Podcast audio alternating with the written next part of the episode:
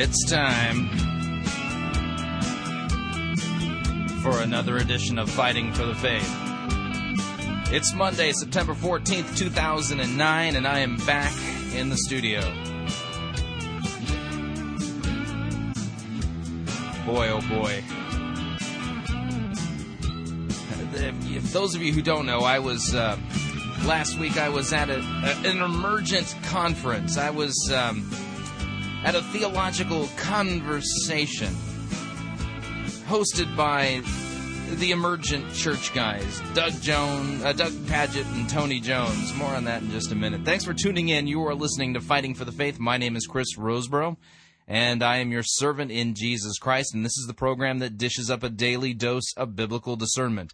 The goal of which is to get you to think biblically, to get you to think critically, and compare what people are saying in the name of God to the Word of God. After uh, after my trip last week to Chicago, um, I could. I feel a a very strong sense of urgency to keep doing what I'm doing. Um, what I saw, what I heard was just wow. anyway, we'll talk about that in just a minute here. So, maybe we should talk about it now. Well, let's talk about what we're going to talk about today. So today I'm going to give you an update on my uh, trip to the Emergent Church Conference on Jurgen Moltmann, and uh, give you just a little bit of uh, uh, uh of an update on that. Uh, maybe not go into too much depth, but give you a little bit of a thumbnail. Tomorrow on the program, I'm going to be, uh, I'll have uh, Bob DeWaay on the phone line with me. We're going to be discussing what we saw together because I wasn't there by myself, and thank God I was not there by myself. Oh man, um, I was there with Bob DeWaay, who is the author of a fine book. Uh, that we've made available here at Fighting for the Faith called The Emergent Church Undefining Christianity. We've been featuring this book for a little more than a month now. And if you don't have this book, you need to get this book because I'll tell you this the one thing that this conference did is it absolutely confirmed beyond a shadow of a doubt that uh, Bob's thesis regarding the emergent church and what it is, uh, just he he he nailed it. He stuck the landing. He he got it, man. And uh, man, the, Do I sound a little disgusted, a little flabbergasted? My brain got melted out by the emergent waves that were, that were hitting it like beams of, of radiation, and uh, it took me a couple of days to get back down get, get, for my brain to regel so that I can actually speak in coherent sentences. And so if I don't speak in coherent sentences and uh, seem just a little discombobulated, uh, well, it, it's just due to the fact that uh, they focused their uh, their radiation uh, beam on my brain and melted part of it. And but the good news is it was not a uh, permanent thing. But oh boy, did boy. So today we're going to talk about the emergent church, and uh, and then I'm going to do a news story about a, a new survey that shows that um, there's a um, there's a prevalence of clergy that are engaging in sexual misconduct. Talk about that, and believe it or not, that'll segue us into what I think is the important subject to talk about today.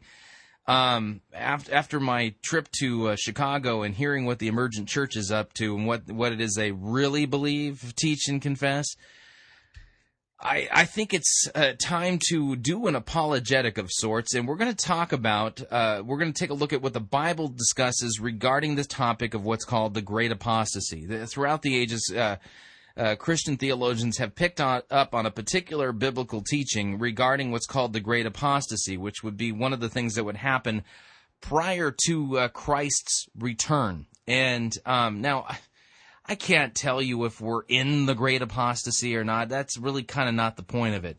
Uh, the point of the, the, the biblical teaching is to show you the earmarks of what it is that we're to be looking uh, looking for uh, in the great apostasy. The apostle Paul mentions it, and the apostle Peter he actually fleshes out some of it.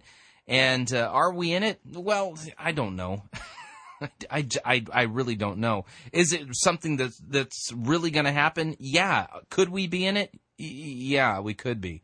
So um, again, I don't do eschatology very well in the sense of I you know, when's Christ going to return? Uh, when he decides to, I don't know. But uh, is it really going to happen? Yes. Is could it be soon? Yeah, it could be tomorrow. Uh, you know, I'm convinced it could actually be before the end of the program. Um, that being the case, is it possible we're in the great apostasy? Yes, and uh, we're going to take a look at it biblically.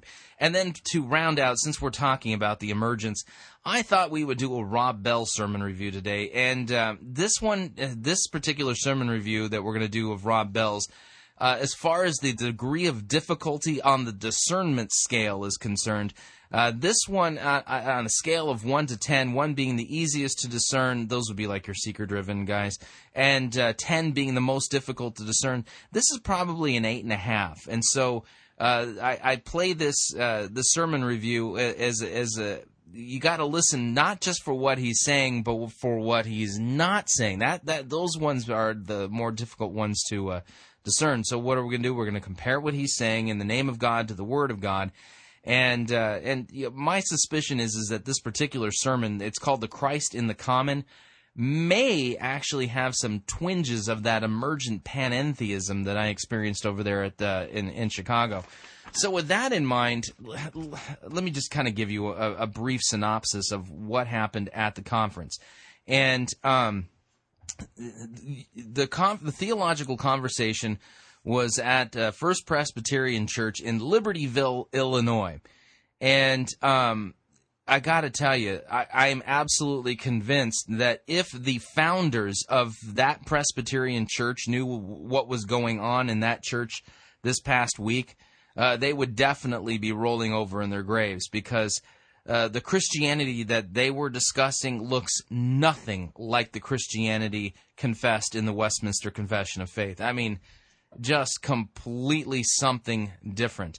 And uh, got there uh, Friday. Uh, got, well, it was no, it wasn't Friday. I left on Friday.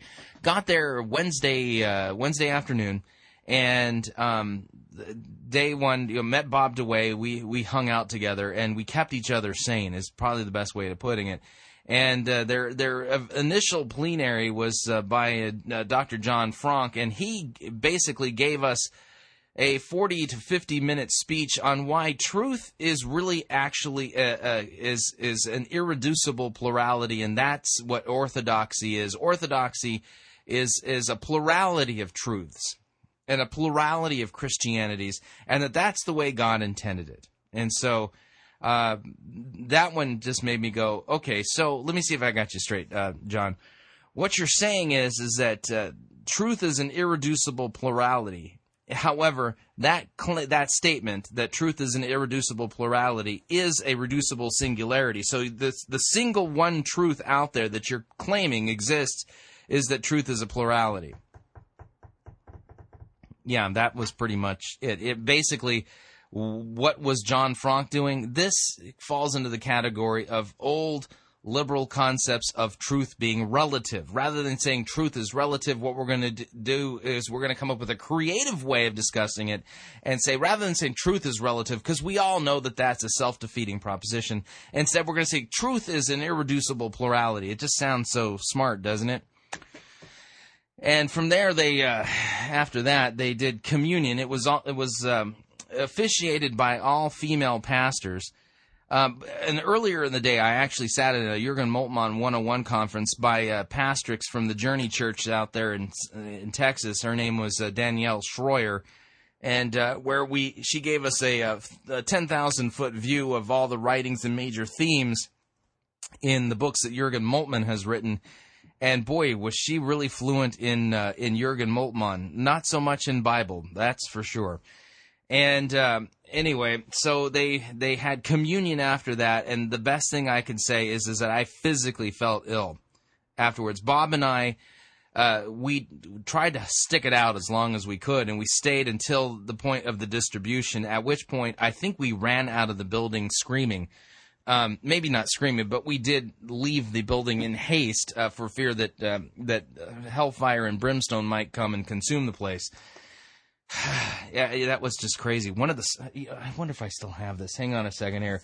Looking for my notes. Yeah, actually, I have the, uh, right here, uh, the sacred meal liturgy. I actually have the songs that they sang at this thing. Whew. Anyway, uh, let me read to you some of the lyrics from this communion uh, sacred meal liturgy that they, uh, by the way, and all the music was done to fusion jazz or jazz fusion. I don't know which is the right way of putting it, but, um, Let me read these um, lyrics for you. Take my voice and sing your holy mystery. You can take my heart, uh, still beating in my chest. Sounds like something from that second Indiana Jones movie. Uh, you can take my hands so you can build your kingdom because I know you don't have a body without me. We will be your hands and your feet. Yeah, that's right. Uh, one of the songs they sang during this sacred meal liturgy was claiming that God doesn't have any hands or feet without us, which kind of leads to begs the question: Well, uh, Jesus he ascended bodily into heaven, and when he appeared to the disciples after the after he was raised from the dead, he showed them his hands and his feet, and they still had nail marks in them. So how is it that you can be singing that uh, that unless we are God's hands and feet that He doesn't have a body? Just you know, just a theological question. And what was interesting was uh, one of the gals there, uh, Annette uh, uh, uh, Nanette Sawyer, who was one of the pastrixes there from the Emergent Church. after after they taught us how to sing this particular song, by the way, I did not sing it. Um, she said, "Oh, I just realized that the, these lyrics could be controversial." And I went, "Really? No kidding. Really? Huh?" I was sitting in the back, but these were this was this was the thoughts inside of my head. And she says, "Well, you know, we weren't really interested in trying to make a theologically controversial statement. Instead, the, the, we we got these ideas from Teresa of Avila." As if Teresa of Avila wasn't trying to say anything controversial. Another song that they sang there. Let me see if I can uh, read these lyrics. Here we go. Uh, okay. Gracious, loving God, pour out your Holy Spirit upon us and upon these your gifts of bread and wine, uh, that the bread we break and the cup we bless may be for us the communion of our God. Come and meet us at the center of who we are uh, we open our hearts to receive you, Holy God. Come and meet us at the center of who we are. Eh, can anyone tell me where that is, by the way? Uh, if I were to ask God to come and meet me at the center of who I am, where would God meet me? Uh, would it be at the corner of 5th and Main down in Murdock, Nebraska? come and meet us at the center of who we are. And then, uh, for those of you who are so inclined, they actually gave us some uh, Jurgen Moltmann quotes for contemplation. Let me read some of these for you. See if you guys can figure any of this out. So here we go. Uh, Jurgen Moltmann quote number one for contemplation. God is going to create everything anew, so seize these opportunities. They are they are there already in yourself and close to yourself. Peace is possible. Justice is possible. Liberation is possible. God has made the impossible possible. And we are invited to seize our possibilities for living, participate in the renewal of society and nature. That was one of the quotes uh, uh, faithfully recreated for us at the uh, on the backside of the sacred meal liturgy for for us to contemplate. Let me read another one of these. Uh, wherever we proclaim God's kingdom, God's people gather together just of themselves and will have their own experiences and develop their own forms of belief and worship. The new creation is a, as rainbow hued and diversified as creation at the beginning. Next, Jurgen Moltmann quote, Christ isn't merely a person, he's a road too. And the person who believes him takes the same road that he took. Okay, next, Jurgen Moltmann quote, the more we love, the more vulnerable we are. Love for life makes us capable of happiness. But love for life makes us able to suffer too. Uh, the more we can rejoice, the more we can suffer and grieve, and that is the dialectic of the human life. Does any of this sound like it has any connection to God's word at all? Uh, contemplation, the final Jurgen Moltmann quote for contemplation during the sacred meal liturgy is only people who find the kingdom of God find themselves, and people who really and truly find themselves find the kingdom of God. For the kingdom of God is within, too, very deeply within us. Play your part in God's kingdom, and even now, in the present, let something of the rebirth of all things become visible, which Christ will complete on his day. Come alive, for your life is coming. So there you have it. This some of the stuff from day one. Anyway, Jurgen Moltmann went on to explain his life story, how he was a soldier who fought for Nazi Germany, was captured by the British, and spent a few years in a, a prisoner of war camp in Great Britain, and uh, how he became a Christian, apparently as a result of the loving kindness of the Christians who came to, to care for the uh, the Nazi war uh, uh prisoners and uh, and then in the, the, 60s he formulated his eschatology or his theology of hope apparently in the face of nihilism and depression. And it just kind of went on from there. I mean let me read for you um, some of the musings of one of the emergents who was there. Um, this is uh, julie clawson. Uh, she's um, from her blog. Let me. This is this is a liberal gal. Remember, the emergent church now is liberalism 2.0. It's basically a software upgrade. Um, over the next few days, I'll be blogging my thoughts about the Moltmann conversation. I'm not a theologian, she says, and I've read very little of Jurgen Moltmann, although now I, I, want to read a lot more, so I will just be reflecting on what I heard at the emergent theological conversation. Again, these are some thoughts from a gal who, who is an avowed liberal. At one point, Moltmann spoke about the two crosses of Christianity the real cross at Golgotha and Constantine's dream cross. A discussion, I assume, he, de- uh, de- uh, he develops further in his book, The Crucified God. The cross that appeared to Constantine in his vision was the cross of empire, of violence. It was used to conquer, oppress, and destroy opposition. His cross is uh, one of power and domination, not of response and reconciliation. But it is Constantine's cross and not the cross of Golgotha that the church has most readily accepted through the ages. Moltmann mentioned that it was the uh, precursor of the iron, iron cross and the Victoria cross, crosses that spoke not of the sacrifice of Jesus, but of empire and political maneuvering. We place that cross on flags to demonstrate the forced acceptance of a political interpretation of Christ. Accepting Christ and his cross has become about accepting the empire's official version thereof. Moltmann suggested and said that we need to go back to the origins of our faith and find a new future for Christianity in the world outside of imperialism. I had no idea that Christianity was fighting imperialism. We have so confused the cross of Constantine with the real cross of Christ that we fail to understand and honor what the cross truly means. We honor I, our idea of a powerful, vindictive cross instead of a suffering cross. Unless we break from this idolatry, the problem of the church causing pain in this world will continue.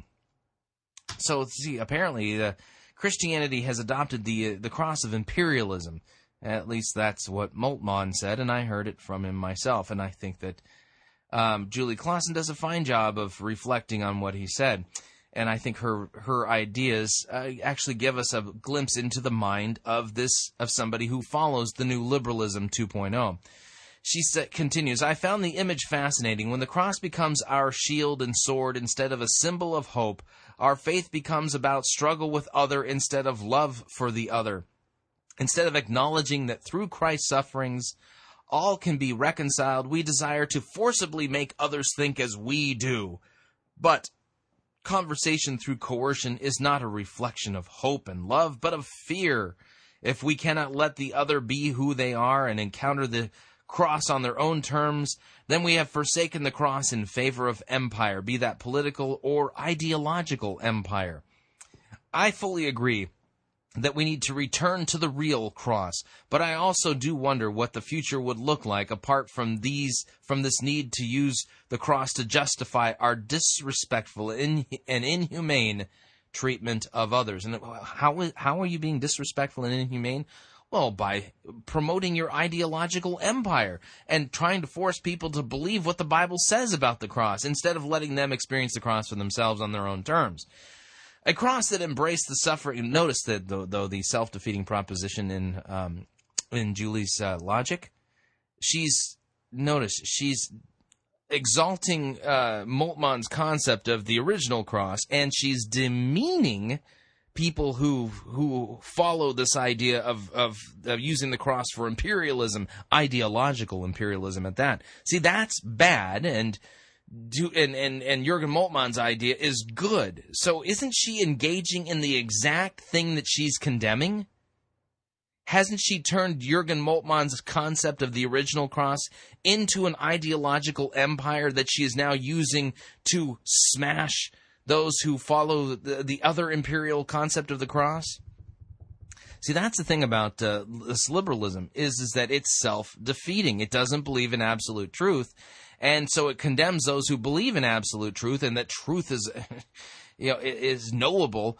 And uh, instead, what they're doing is they're building their own empire themselves. It's just amazing how these people think.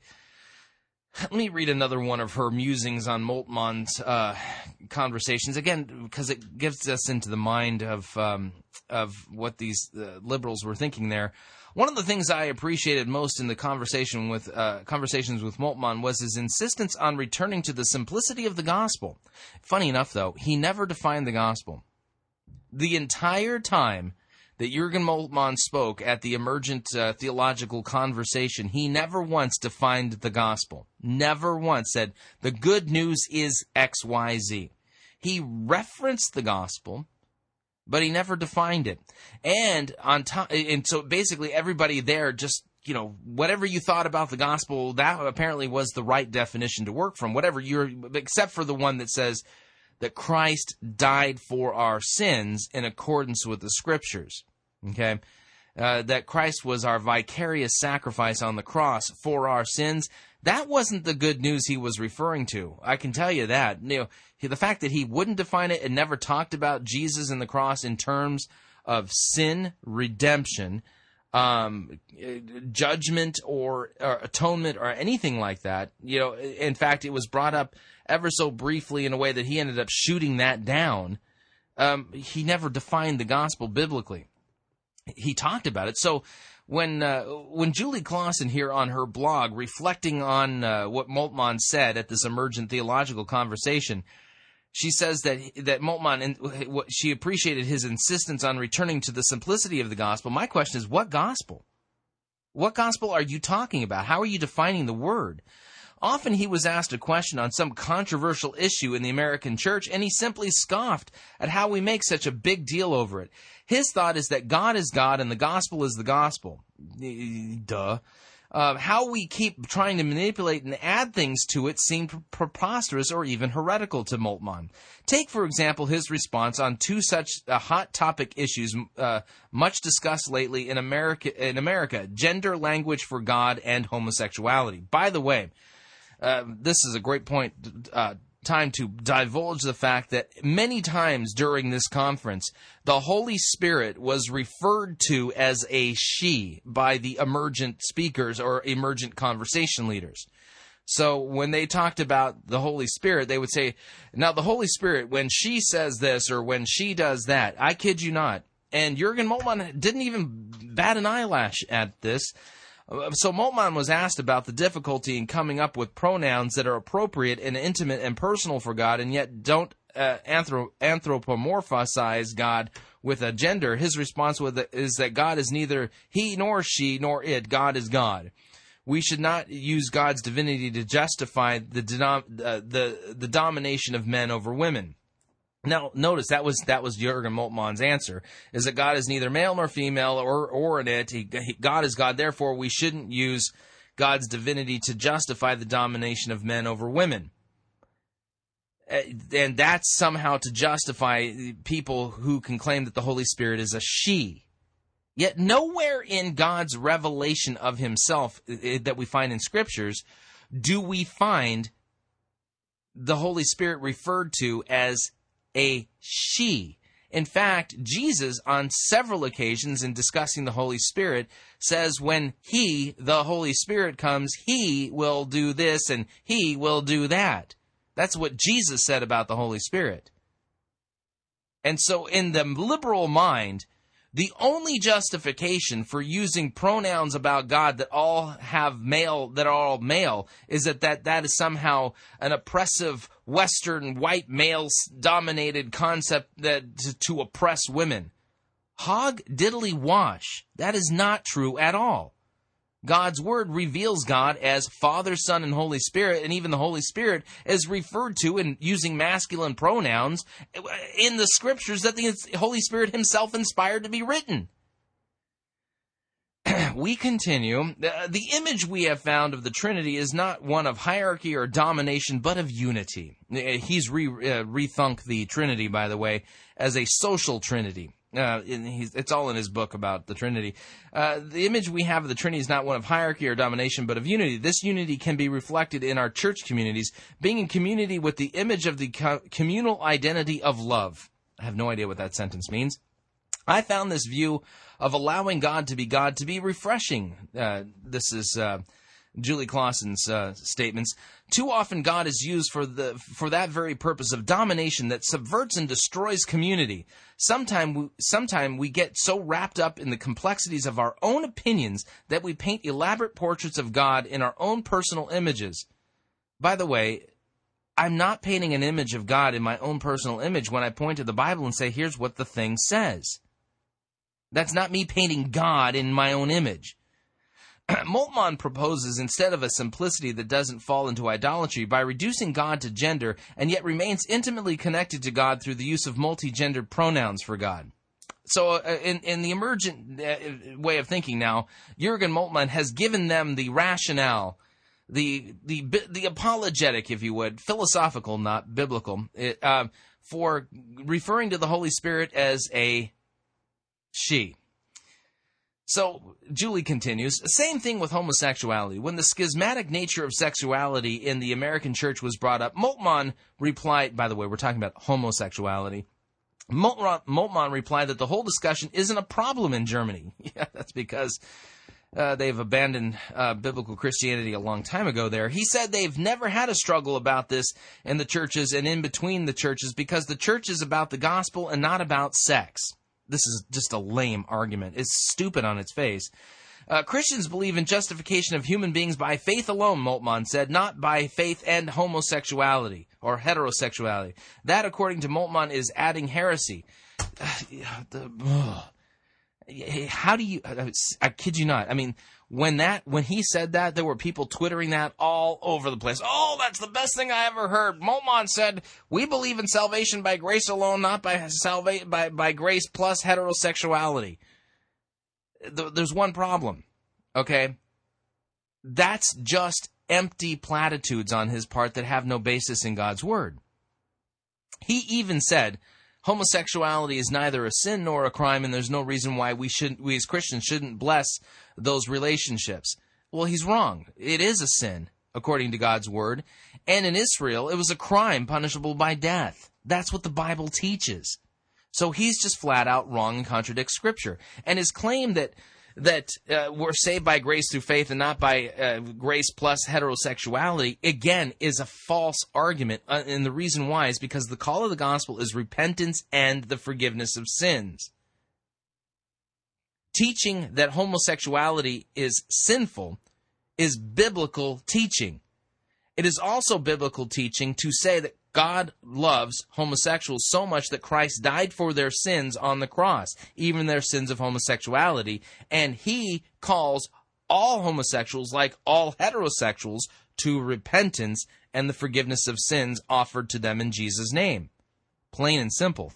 What I heard at this conference was basically a new mystical form of liberalism and it's i'm telling you this stuff is just dangerous dangerous deadly anti-biblical anti-christian and uh, it's it uh, this is just terrible and i'll tell you why because what i thought i witnessed at the end of this thing was basically a group of 300 people uh, made up of young guys who are theologically minded and theologically trained who are going to be pastors someday or who are pastors or are who call, are college faculty.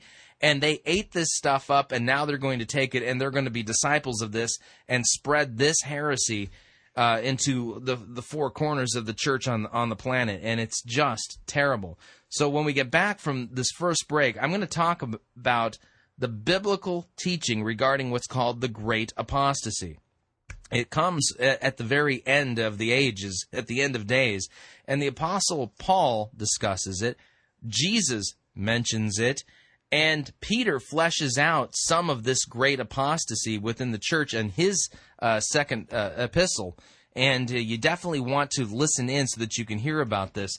And like I said, on tomorrow's edition of Fighting for the Faith, uh, Bob DeWaay and I are going to talk in more depth and detail about the things that we heard and uh, how to how to refute it biblically. And then to cap off the rest of the program today, we're going to talk. Uh, we're going to be reviewing Rob Bell's uh, sermon, "The Christ in the Common." So you don't want to miss that. Now, if you'd like to email me regarding anything you've heard on this edition or any previous editions of Fighting for the Faith you can do so at talkback at fightingforthefaith.com. That's talkback at fightingforthefaith.com, or you can look me up on Facebook or follow me on Twitter. My name there is Pirate Christian. We will be right back.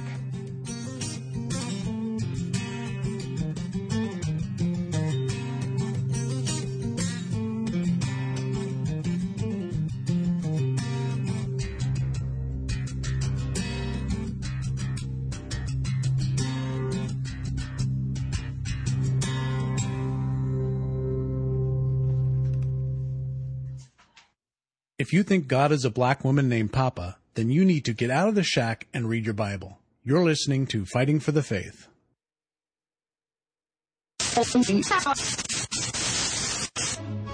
You're listening to Pirate Christian Radio. We'll be taking your false doctrine now.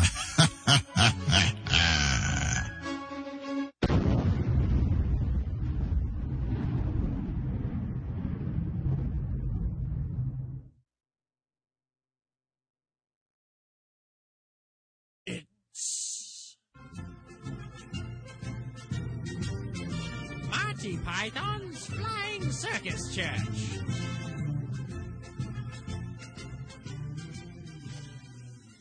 You're listening to the Emergence Sports Network here on Pirate Christian Radio. You've tuned in just in time to catch today's Emergence Ball match between the Pomo Bombers and the Majestic Mystics. Today's match is proudly brought to you by Rex Kwando's Bible Pants. There's the buzzer, and they're off. McLaren dribbles a pigskin down to first base, takes out his putter, and. Whoa! Jones checks McLaren against the boards and then passes to Pagitt in left field. But wait, Bolz-Weber is charging from the 10 yard line, and she slam dunks from the foul line. That's a birdie. The crowd is going wild. When was the last time you saw something like that? I don't think I've ever seen anything like this. Okay, play is resuming. There's Rollins. He serves to Bell. Bell snatches the snitch, and then Hail Mary passes to McLaren. McLaren is in the end zone. Oh, and he slaps it back to third base. Tickle grabs her wicket and then punts one out into center court. It looks like Jones and Pagitt are double teaming Bolz-Weber. He doesn't have a shot, so she slices one off into the rough. McLaren is there to make the safety, but Pagitt grabs McLaren's face mask and then throws down to second base. What a brilliant save that was! Jones takes out his driver, then sends one out to midfield. Tickle headbutts the ball and then sends it back to McLaren. He vaults over the pommel horse. Oh, and he sticks the landing!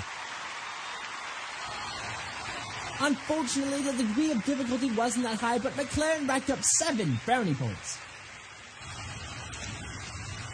Tickle sets up for the kickoff. But wait, Jones is trying to steal third base. Tickle slap shots the ball back to Bolz-Weber, but Jones is safe. He's safe. That means it's going to be third down with 44 meters to the pin. Looks like this match is going to go into sudden death.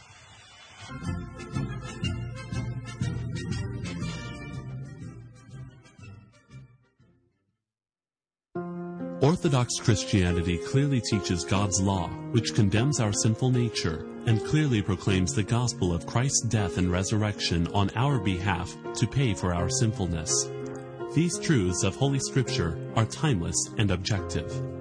However, a creeping fog known as the emergent church threatens to unravel these clear teachings by redefining the vocabulary and core beliefs of the Christian faith in terms of subjective personal feelings and experiences. That is why Pirate Christian Radio is proud to offer The Emergent Church, Undefining Christianity, a book by Bob DeWaay that is widely regarded as the best book available on the emergent heresy. The book is $12.95 plus $4 shipping and handling, and all proceeds directly support the Christ centered ministry of Pirate Christian Radio. Log on today to piratechristianradio.com and order your copy of The Emergent Church Undefining Christianity.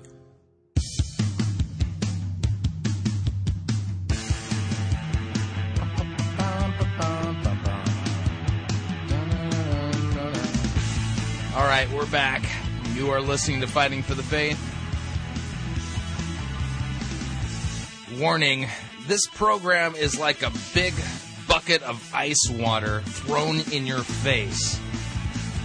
I'm not interested in being politically correct. I'm not interested in, in, worrying about your feelings. I'm interested in preaching and proclaiming the truth. And as a result of it, I step on people's toes all the time. And worst of all, when I step on your toe, I'm wearing spiked golf shoes and I rub it in. Just want to let you know that's what happens listening to this program. And I don't repent of that because that sometimes is exactly what you need to hear. I'm not interested in taking the truth and making it fluffy and frilly and and making it soft and, and tame. no. So as a result of that, if if you know, from time to time I get the emails from people saying, you know, just listening to is hard sometimes. My response, yeah. Mm-hmm. It's supposed to be. Need to remind you, um, listening to Fighting for the Faith. Uh, Fighting for the Faith is listener supported radio. That means your financial support is vital, critical, necessary in order for us to continue bringing this important program to you. And uh, you can support us a couple of ways. You can visit our website, www.fightingforthefaith.com, and click on one of our friendly yellow donate buttons there. Or you can uh, make your gift payable to Fighting for the Faith and send it to Post Office Box 508 Fishers, Indiana, zip code 46038. And keep this in mind. Supporting Fighting for the Faith not only helps pos- make, make it possible for us to bring this program to you, it is a generous way to love and support your neighbor who may not have the ability to support Fighting for the Faith. So by, uh, by supporting the program, you actually partner with us and uh, make it possible for us to continue bringing this program. All right, looking at the docket here for the pro- program today, I'm going to save the news until tomorrow and um, do a little bit of biblical work here. You you all heard of what's called the Great Apostasy? Believe it or not, this is a biblical teaching, and I want to give you just a little bit of background on it. Now, one of the theories when I talk about the Great Apostasy with some of my friends, I've I've changed my language. I refer to it as the Omega Heresy. Okay and you're sitting there going, "Ooh, that sounds intriguing." The Omega Heresy. Yeah, it sounds like it could be a movie, right? Well, that's really not the idea behind it. But the the the concept behind the Omega Heresy is that Jesus Christ himself is going to return one day physically. He's going to return in glory to judge the living and the dead. It will be the last day for this planet, this universe as we know it. Okay? And God is going to destroy what we see here, and He's going to create a new heavens and a new earth. And th- those who do not trust in Christ for their salvation, uh, they are numbered with the wicked, and they will spend eternity in a literal, conscious hell. And that's forever and ever and ever and ever and ever and ever and ever. Okay? And those who trust in Christ for the forgiveness of sins, whether they lived before Christ lived, looking forward to the promises of the Messiah, or after he died and rose again, all of those people will be numbered among the righteous, not because they're righteous themselves, but because they are clothed in the righteousness of Christ, and they will live forever in, in basically eternal life with God, face to face relationship with God for eternity in His kingdom. Okay? That's really, truly going to happen. Now, everyone wants to know, you know, can you pin the tail on the day when Jesus is coming back? My answer is no, because Jesus said no. Do I know when Jesus is going to return? Not even close. Okay, the Hal Lindsays and the guys like that who try, you basically tried to say, you know, the late great planet Earth, the, the, the, Earth is coming to an end soon, and all that kind of stuff, and they tried to pin it to the 1980s, you know, countdown to Armageddon. Well, those guys, you can't put a date on it.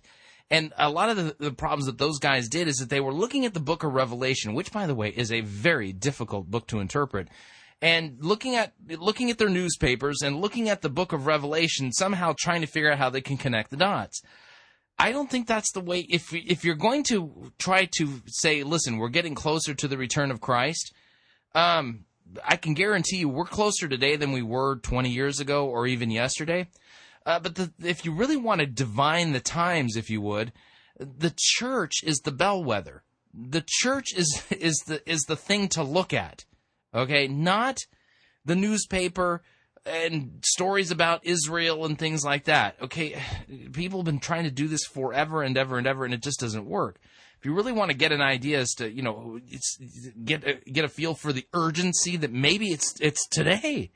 Um, you you look at the church and its health in regards to uh, what was prophesied regarding the church. Now, we're going to begin in the wrong place, but work with me here. I'm doing a little think piece on this biblically anyway. The Apostle Paul in Second Thessalonians chapter 2 talks about the coming of our Lord. He says, starting at verse 1 Now, concerning the coming of our Lord Jesus Christ and our being gathered together to him, we ask you, brothers, not to be quickly shaken in mind or alarmed either by a spirit or a spoken word or a letter seeming to be from us to the effect that the day of the Lord has already come. It hasn't. Uh, let no one deceive you in any way, for that day will not come unless the rebellion comes first and the man of lawlessness is revealed, who is the son of destruction. Okay? The Apostle Paul here discusses a couple of things that have to take place first. The uh, rebellion occurs, and the uh, the man of lawlessness uh, is revealed, who is the son of destruction. Now, when he talks about the rebellion, that that in the Greek is the word apostasia. Okay, and so when you're talking about the rebellion, it's the apostasia. Apostasia, the Greek word itself means defiance of an established system or authority rebellion or an abandonment or breach of faith. Okay? Now, here's the big deal. Throughout the ages, people have discussed and theologians have talked about the coming great apostasy, the coming great rebellion.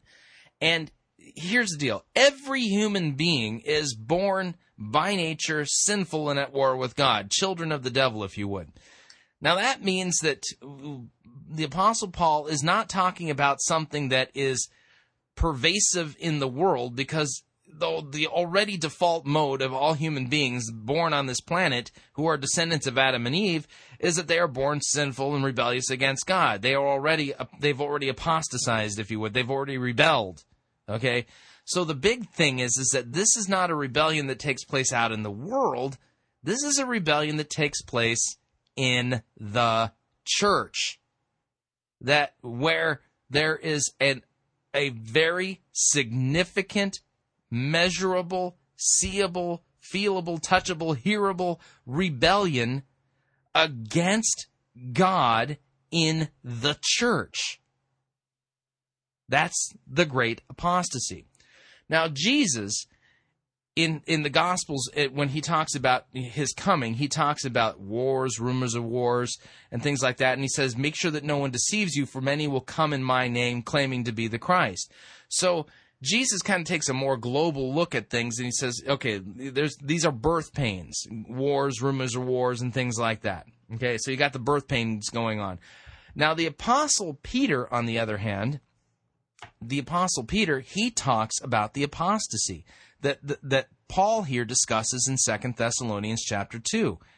And the apostle Peter actually fleshes out some of the telltale signs of this apostasy or the Omega heresy. The Omega heresy being the final heresy prior to Christ's return. So with that in mind, we're going to turn to Second Peter.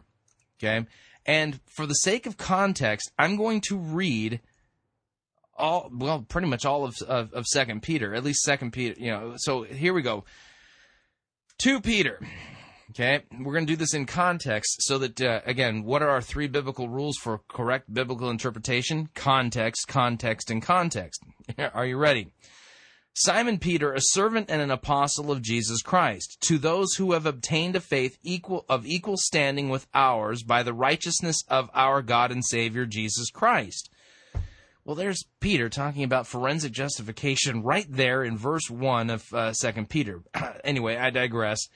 Peter says, May grace and peace be multiplied to you in the knowledge of God and of Jesus Christ our Lord his divine power has granted us all things that pertain to life and godliness through the knowledge of him who calls us into his glory and excellence, by which he has granted to us his precious and very great promises, so that through them you may become partakers in the divine nature, having escaped from the corruption that is in the world because of sinful desire. For this very reason, make every effort to supplement your faith with virtue and with virtue, virtue with knowledge, and knowledge with self control, and self control with steadfastness, and steadfastness with godliness, and godliness with brotherly affection, and brotherly affection with love.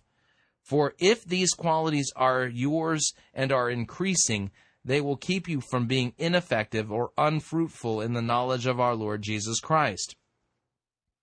For whoever lacks these qualities is so nearsighted that he is blind, having forgotten that he was cleansed from his former sins. Therefore, brothers, be all the more diligent to make your calling and election sure. For if you practice these qualities, you will never fall. For in this way, there will be richly provided for you an entrance into the eternal kingdom of our Lord and Savior Jesus Christ. Therefore, I intend always to remind you of these qualities, though you know them and are established in the truth that you have. I think it right, as long as I am in this body, to stir you up by way of reminder, since I know that the putting off of my body will soon will be soon, as our Lord Jesus Christ has made clear, and I will make every effort so that after my departure my departure you may be at that any time to recall these things. For we did not follow cleverly devised myths when we made known to you uh, by the power, uh, the power and coming of our Lord Jesus Christ, but we were eyewitnesses of his majesty. Now notice here, first, second Peter chapter one, verse sixteen. Peter now making it clear we didn't give you cleverly devised myths and stories when we told you about the power and coming of our Lord Jesus Christ. Instead, we were eyewitnesses of these events. Christianity is based upon a historical event Jesus Christ's incarnation, life, and death and resurrection on the cross, uh, resurrection from the dead. Okay? For we, when we received honor and glory from God the Father, and the voice was borne to him by the majestic glory, This is my beloved Son, with whom I am well pleased, we ourselves heard this voice borne from heaven, for we were with him on the holy mountain eh, this is referring to the Mount of Transfiguration. Again, he it's a historical event. He was there. He saw it. And we have something more sure, the prophetic word to which you will do well to pay attention as to a lamp shining in a dark place until the day dawns and the morning star arises in your hearts, knowing first, this first of all, that no prophecy of Scripture comes from someone's own interpretation. For no prophecy was ever produced by the will of man, but men spoke from God as they were carried along by the Holy Spirit.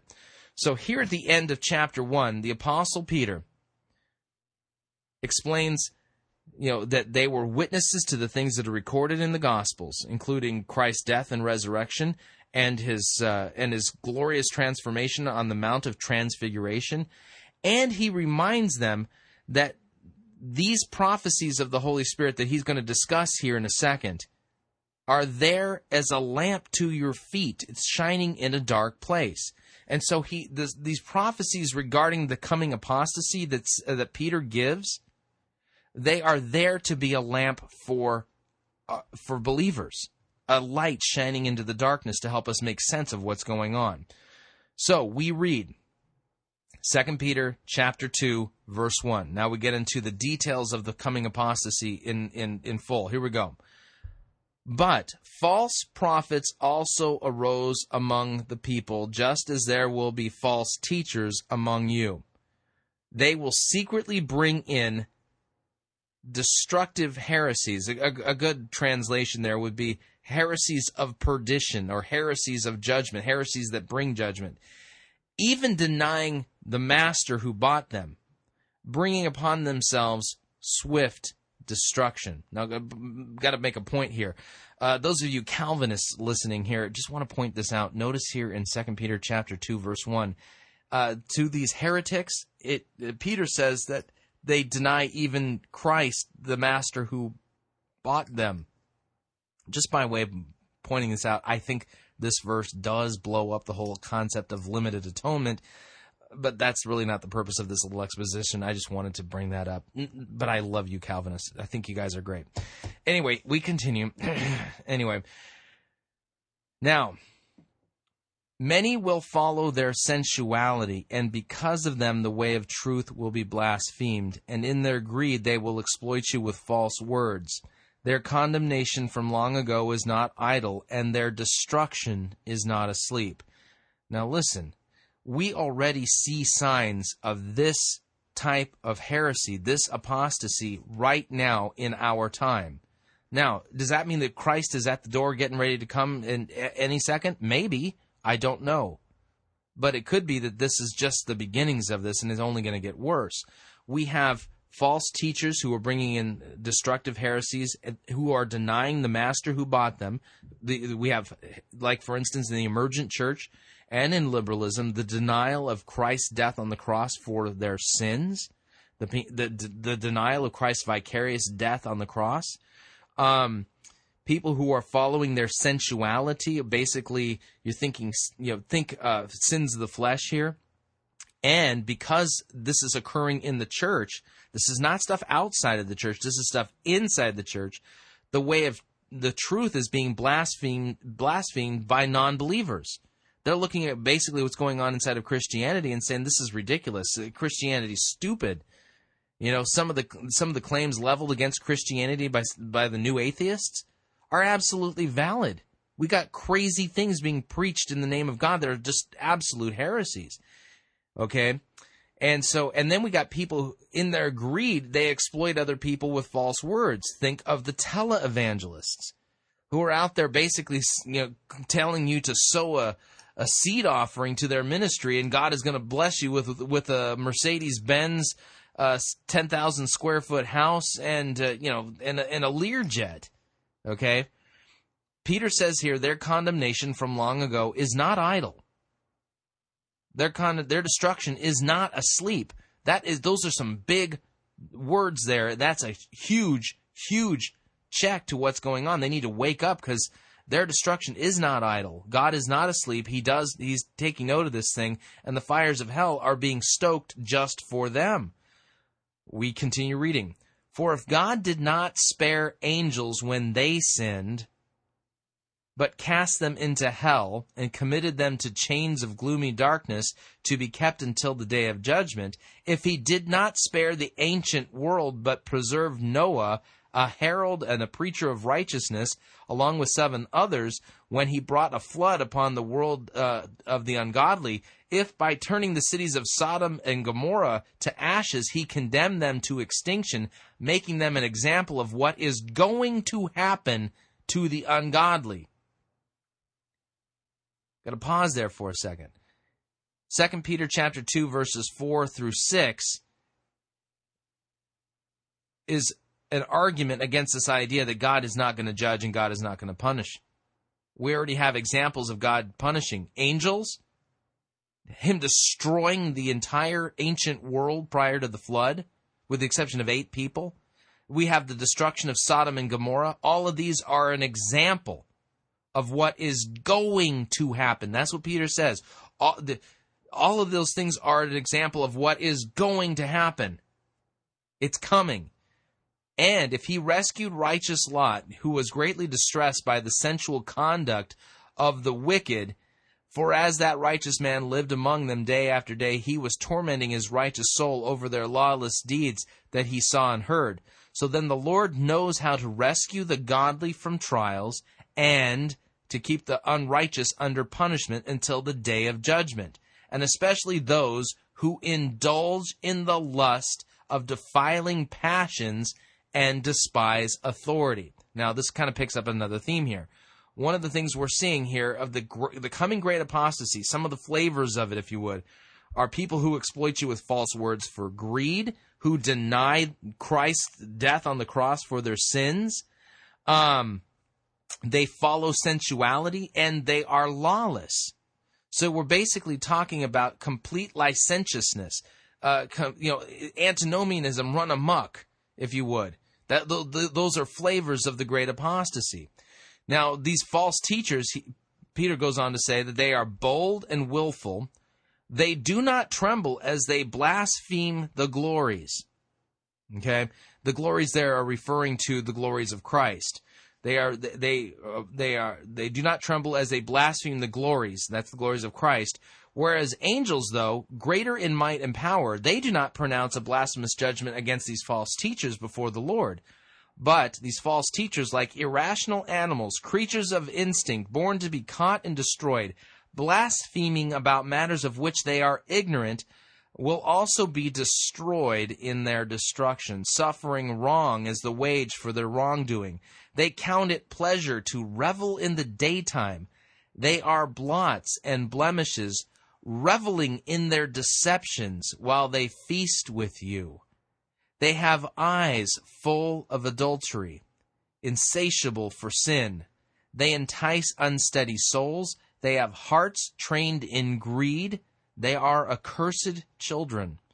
Forsaking the right way, they have gone astray.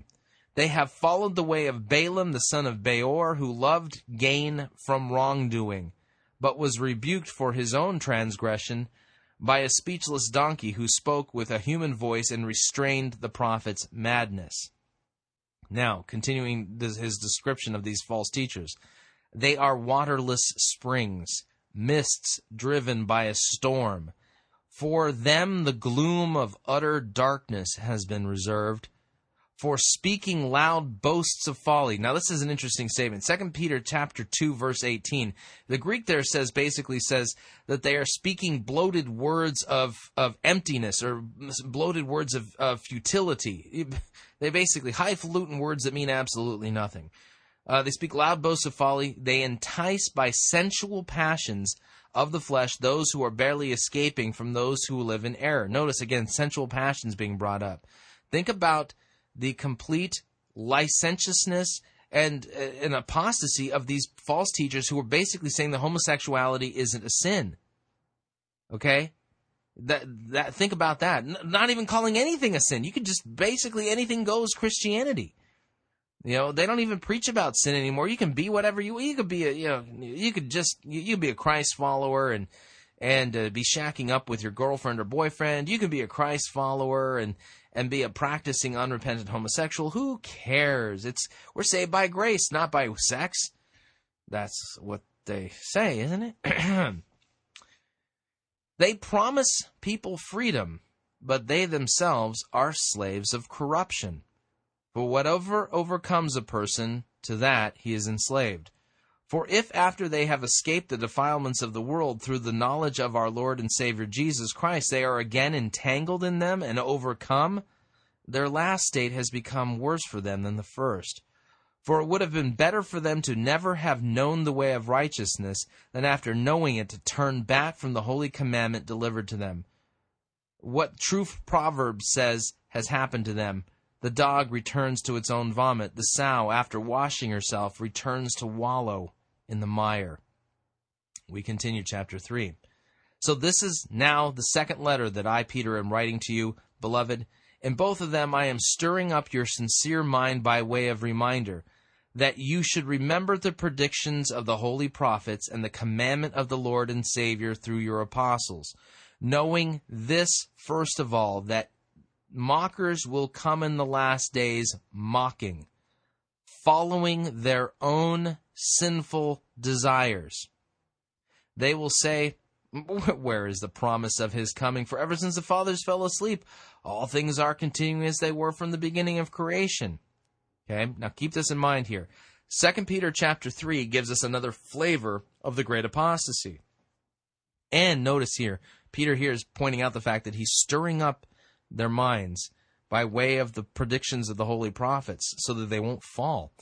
Um, that in the last days that mockers will come mocking. Literally, these are people within the Christian church, the visible Christian church, who are mocking biblical Christianity, who are mocking what the Bible says. And they are following their own sinful desires, and they deny the physical return of Jesus Christ to judge the living and the dead. Does that sound like a lot of the stuff that we are hearing today? Yes, it does. We continue. Now, Peter gives a great apologetic against these guys who deny the physical return of Christ. They will say, Where is the promise of his coming? Ever since the fathers fell asleep, they're continuing as they were from the beginning of creation. And Peter says of these false teachers, they deliberately forget. They deliberately overlook. They refuse to point to call, recall to mind the biblical passages that con- that contradict them. It says, verse five, they deliberately overlook this fact that the heavens existed long ago, and the earth was formed out of water and through water by the word of God, and that by means of these the world that then existed was deluged with water and perished. But by the same word, the heavens and earth that now exist are stored up for fire, being kept until the day of judgment and destruction of the ungodly. So Peter here likens Christ's day of judgment, his return in judgment, to the, the flood of Noah and says it's like the same thing, except for rather than the world being destroyed by water, this time it's going to be destroyed by fire. But do not overlook this one fact, beloved, that with the Lord one day is as a thousand years, and a thousand years is one day. The Lord is not slow to fulfill his promise, as some count slowness, but is patient towards you, not wishing that any should perish, but that all should reach repentance. For the day of the Lord will come like a thief, and then the heavens will pass away with a roar, and the heavenly bodies will be burned up and dissolved, and the earth and the works that are done in it will be exposed. Since all these things are thus to be dissolved, what sort of people ought you to be in the lives of holiness and godliness, waiting for and hastening the coming of the day of God, because of which the heavens will be set on fire and dissolved, and the heavenly bodies will melt away as they burn? But according to his promise, we are waiting for a new heavens and a new earth in which righteousness dwells. Therefore, beloved, since you are waiting for these, be diligent to be found by him without spot or blemish and at peace with God. And count the patience of our Lord as salvation, just as our beloved brother Paul wrote to you according to the wisdom given to him, as he does in all his letters when he speaks in them of these matters there are some things in them that are hard to understand, which the ignorant and the unstable twist to their own destruction, as they do the other scriptures. You, therefore, beloved, knowing this beforehand, take care that you are not carried away with the error of lawless people and lose your own stability. But instead, grow in the grace and knowledge of our Lord and Savior Jesus Christ. To him be the glory both now and to the day of eternity. Amen. So there you have just a biblical fleshing out prophecy of the Apostle Peter of what the great apostasy would look like within the church, the great rebellion against God in the church, in the visible church. Lawless men, licentious men, false teachers teaching sensuality and following after their own passions, mocking biblical Christianity from within the church, denying the, the physical return of Jesus Christ in glory to judge the living and the dead. Um, these are all character, uh, greedy men who teach uh, false heresies for gain and exploit you for money. Does that sound anything like today? Does it sound anything like the current condition of the church? And yet Peter says that he writes these things so that you may be diligent and be found in Christ without blemish and at peace. And how is that possible? by trusting in Jesus Christ alone for the forgiveness of your sins because he truly died on the cross for you. I'd love to get your feedback. Read Second Peter and tell me what you think in you know in light of what you've read as to what the state of the Christian church is. Is Christ going to return? Could be soon. Could this be the great apostasy? Well, these words were written for a reason. It could be. And it could be that we have a long time yet to go. It, one thing is certain that many of the things described by the Apostle Peter in that great apostasy, the Omega heresy, if you would, those are those are the things that are already hallmarks of a lot of the teaching going on today in the word faith movement, seeker driven movement, and the emergent church. So read these things soberly and let them drive you back to Christ and the forgiveness of sins and be grounded in Him and know these things so that you don't fall into these errors that are already here, regardless of how many years it takes for Christ to return. All right, we're up on our second break. If you would like to email me regarding anything you've heard so far or any previous editions of Fighting for the Faith, you can do so at talkback at fightingforthefaith.com. Or you can look me up on Facebook. My name is Chris Rosebrough. Or you can follow me on Twitter and watch my subversive microblogging battle tweets. My name there is Pirate Christian. We'll be right back.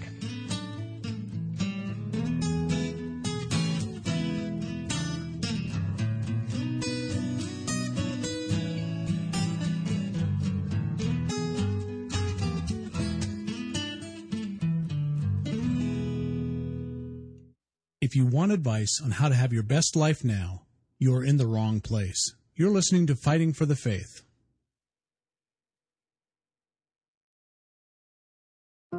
Orthodox Christianity clearly teaches God's law, which condemns our sinful nature, and clearly proclaims the gospel of Christ's death and resurrection on our behalf to pay for our sinfulness. These truths of Holy Scripture are timeless and objective. However, a creeping fog known as the emergent church threatens to unravel these clear teachings by redefining the vocabulary and core beliefs of the Christian faith in terms of subjective personal feelings and experiences. That is why Pirate Christian Radio is proud to offer The Emergent Church Undefining Christianity, a book by Bob DeWaay that is widely regarded as the best book available on the emergent heresy. The book is $12.95 plus $4 shipping and handling, and all proceeds directly support the Christ centered ministry of Pirate Christian Radio. Log on today to piratechristianradio.com and order your copy of The Emergent Church Undefining Christianity.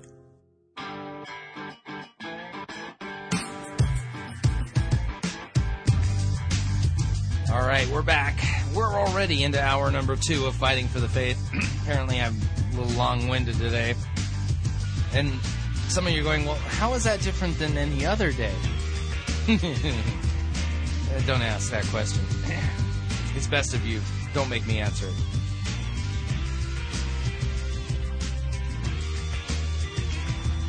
All right, we're going to be doing our sermon review shortly here.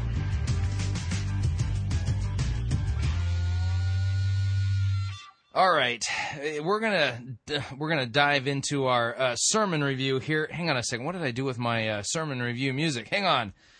Uh, let's see. Good. Uh, there we go. I lost it. I you know, since I've upgraded, I've been upgrading a bunch of things on my Macintosh since they've uh, released uh, um, Snow Leopard, and uh, some things are not quite in the same place. Is probably the best way to describe it. But uh, then again, there are a couple of glitches with Snow Leopard. I'm a little disappointed with some of the things uh, that uh, Apple has done there, but uh, they're they're rapidly fixing them. Just don't tell any of the PC guys that. Anyway, time for our sermon review, which means it's our sermon review update music here.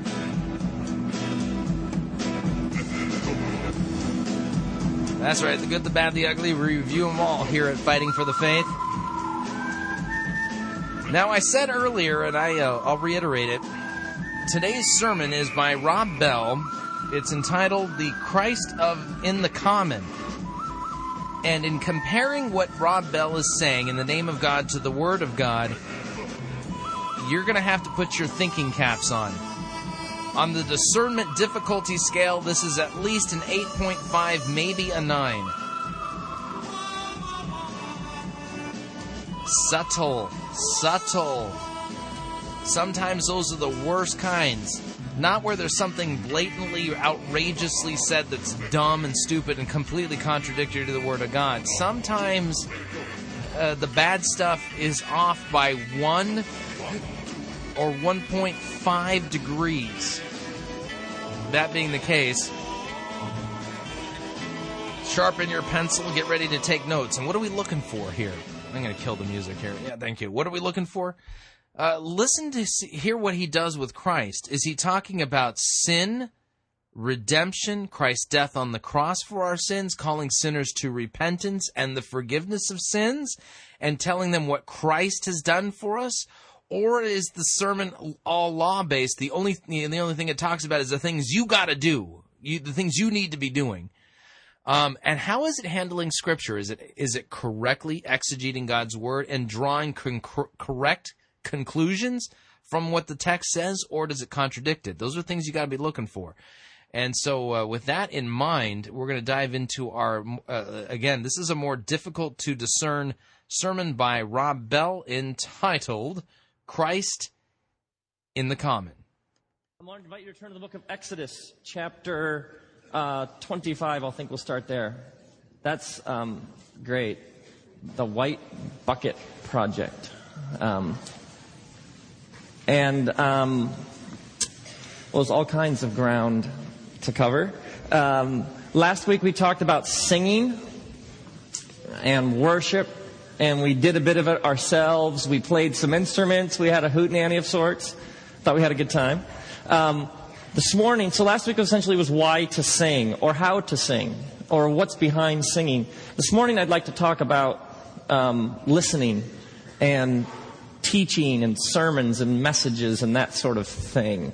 Um, but but just talking about sermons for you all that that might not be that interesting. So I'd like to talk about the larger framework within which we gather and see if we might come up with all sorts of new ways to see it.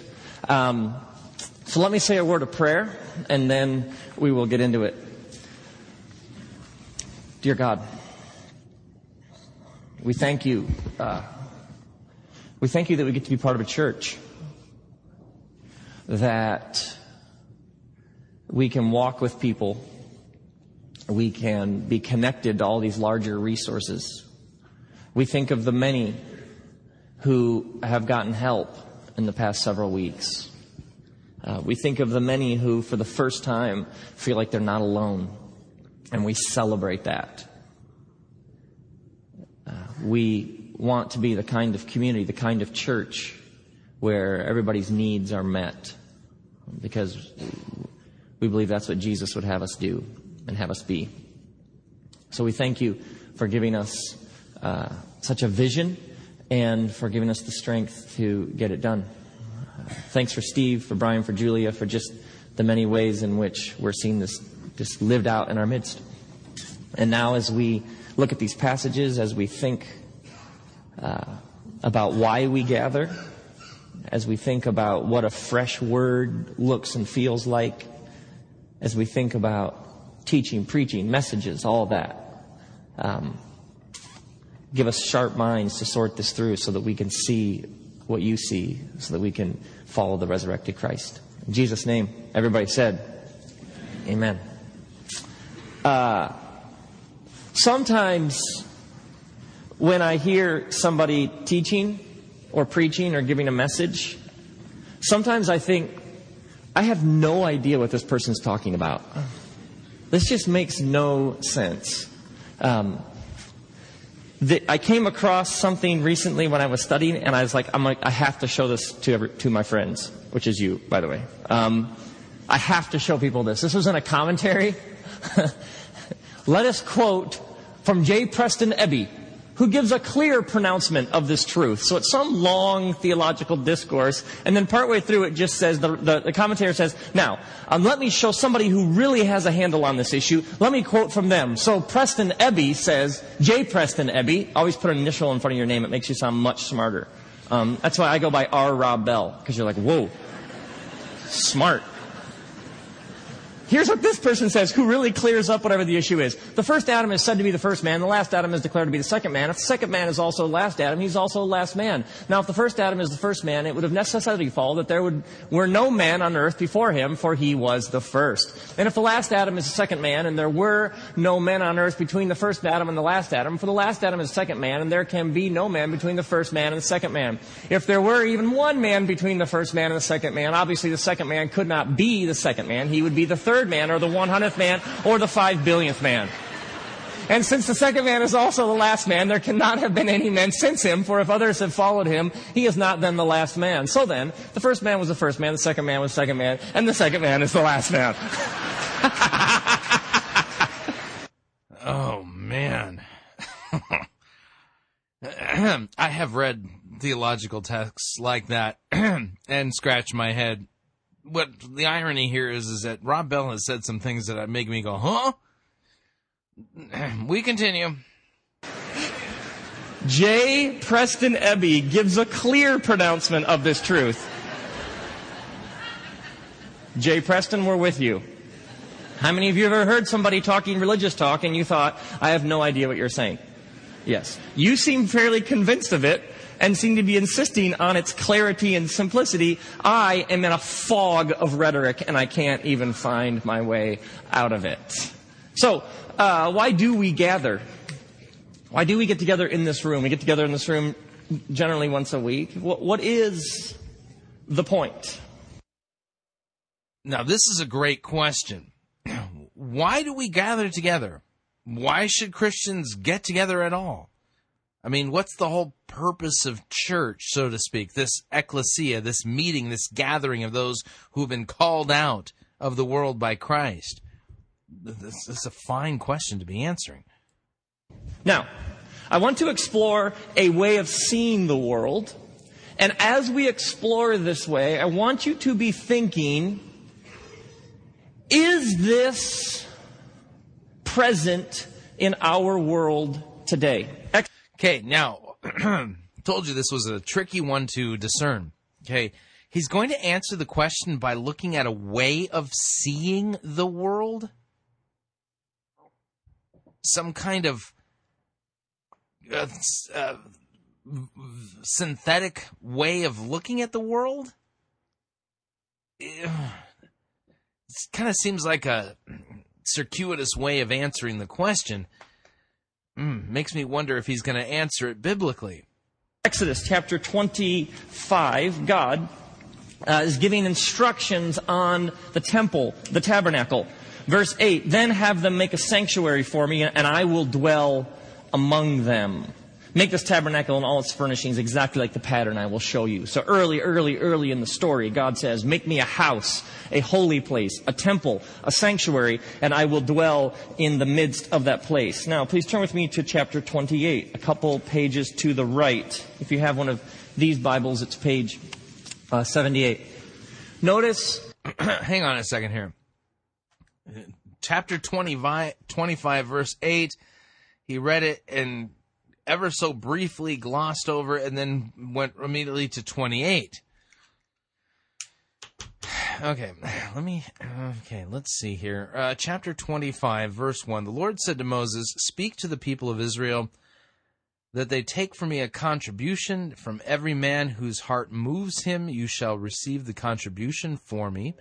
And this is the contribution that you shall receive from them gold and silver and bronze, blue and purple and scarlet yarns fine twine linen, goat's hair, tanned ram's skins, goat skins, acacia wood, oil for the lamps, spices for the anointing oil, and for the fragrant incense, onyx stones and stones for setting for the ephod and for the breastplate, and let them make for me a sanctuary that I may dwell in their midst. exactly as I show you concerning the pattern of the tabernacle and of all of its furniture, so that you shall make it. Okay, now, chapter 25, verse 8 says, Do all these things so that they may make a sanctuary or a tabernacle, and that God may dwell in their midst. It's God who says he's going to dwell in their midst. You got to get this right. So listen carefully now. Uh, now there are very, very specific instructions, I believe roughly 15 chapters of specific instructions on this temple. Now, good news, I'm not going to read all 15 chapters. If you would like to do that yourself, uh, consider Fighting for the Faith homework, if you would. Uh, there are no extra credit points, though, if you do this. Just want to point that out. Tabernacle, sanctuary. Have Aaron, 28.1, your brother brought to you from among the Israelites, among, along with his sons Nadab and Abihu, Eleazar and Ithamar, so they may serve me as priests. Make sacred garments for your brother. Aaron to give him dignity and honor, dignity and honor. So there is a sanctuary. The priests are to wear sacred garments. Notice verse 29. Whenever Aaron enters the holy place. So this temple will have, be a sort of holy place, and within it there will be places that are even holier than other places. Notice chapter 29. Okay, got to point something out here. It, he's reading this from God's word, so notice that God's word kind of marks off where these holy places are. The reason I'm, I'm I want you to point, I want you to keep this in mind. It's God Himself who said these things that you're hearing right now, because Rob Bell's going to come back and attack this as some kind of a mind uh, uh of a mindset. So again, today's discernment difficulty for the sermon is is an 8.5 or at least maybe even a 9. We continue. Verse 6, bottom of page 79. Put the turban on his head and attach the sacred emblem to the turban. Notice chapter 29 verse 31. Take the ram for the ordination and cook the meat in a sacred place. So there's a sacred emblem, there are sacred garments, there were sacred undergarments. Verse 33, they are to eat these offerings by which atonement was made for their ordination and consecration. But no one else may eat them because they are sacred. So there are sacred offerings, sacred place, sacred uh, emblem, and sacred garments. Notice chapter 30, verse 25, page 81. Verse 25, make these into a sacred anointing oil, a fragrant blend. Now, the word sacred is the word kodesh. Let me hear you say kodesh. The word means holy, set apart, consecrated. It's different. It is distinguished from the other. There are these things. And then there are these things. Now, the next book after Exodus is called Leviticus. Turn with me to Leviticus 10, verse 10. I know a lot of you will have this memorized, but let's turn there anyway. Leviticus 10, verse 10. There's a sort of explanation given for why all of these very complicated things are given all these instructions and why there is all this sacred oil, sacred garments, sacred emblems, sacred place, sacred offerings, sacred gifts. 10, verse 10, this is a lasting ordinance for the generations to come, so that you can distinguish between the holy, also you could say sacred, and the common, between the unclean and the clean, so that you may distinguish. So what you have is you have uh, I should take off my belt, airport security. Um, what else is metal on me? Oh my. Um, well, airport security joke for you there. Now, what you have is a differentiation of physical space. So you have the common, and then build a temple, so a space other than regular space. So there is the realm where you actually live, the common. But now I want you to distinguish a place that is sacred, set apart from the everyday ordinary.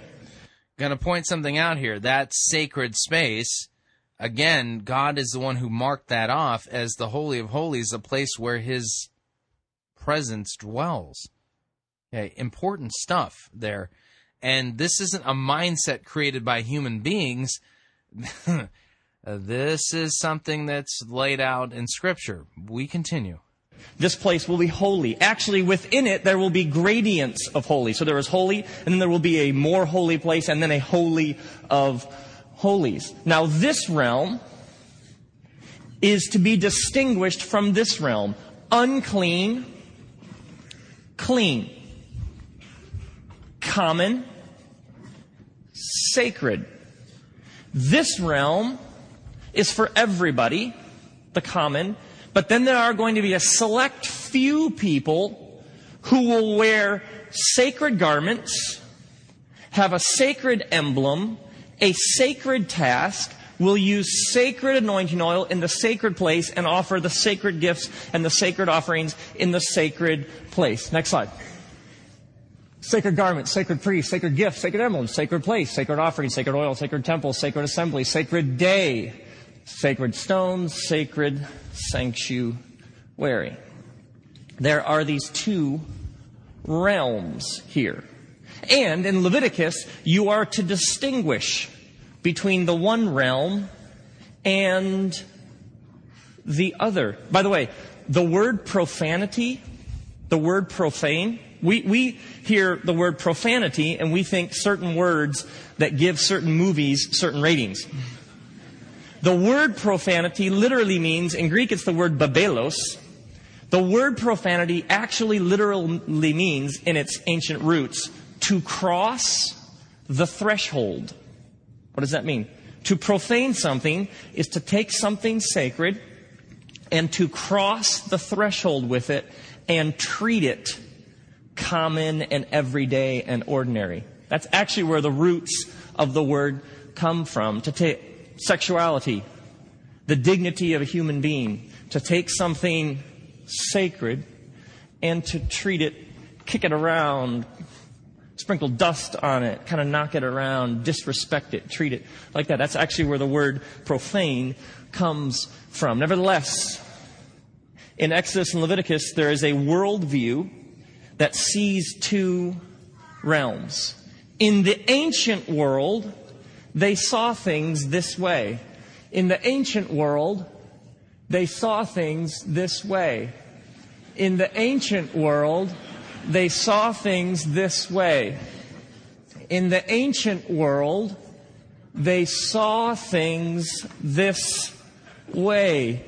In the ancient world, they saw things this way. Would somebody kick him, please? It sounds like a broken record. Are we preaching? no. Yeah. Now, what does Jesus do with this understanding of reality? Okay, whoa, whoa, whoa, okay, wait a second there. What does Jesus do with this understanding of reality? As if that understanding of reality had no basis uh, in, in reality? Yeah, the Jesus coming to smash um, uh, understandings of reality? Uh, maybe. I'm just got to be careful here because again, you just built up this entire reality based upon what God commanded Israel to do and to build. And it was God himself who marked off sacred space. So this wasn't a false reality that was constructed. This was a reality created by God and a way for us to perceive things. And uh, we continue. in which things are split into special, holy, sacred, set apart space, and then the rest of life. Special occupations, tasks, work, vocation, calling, and then, well, you know, the rest of us.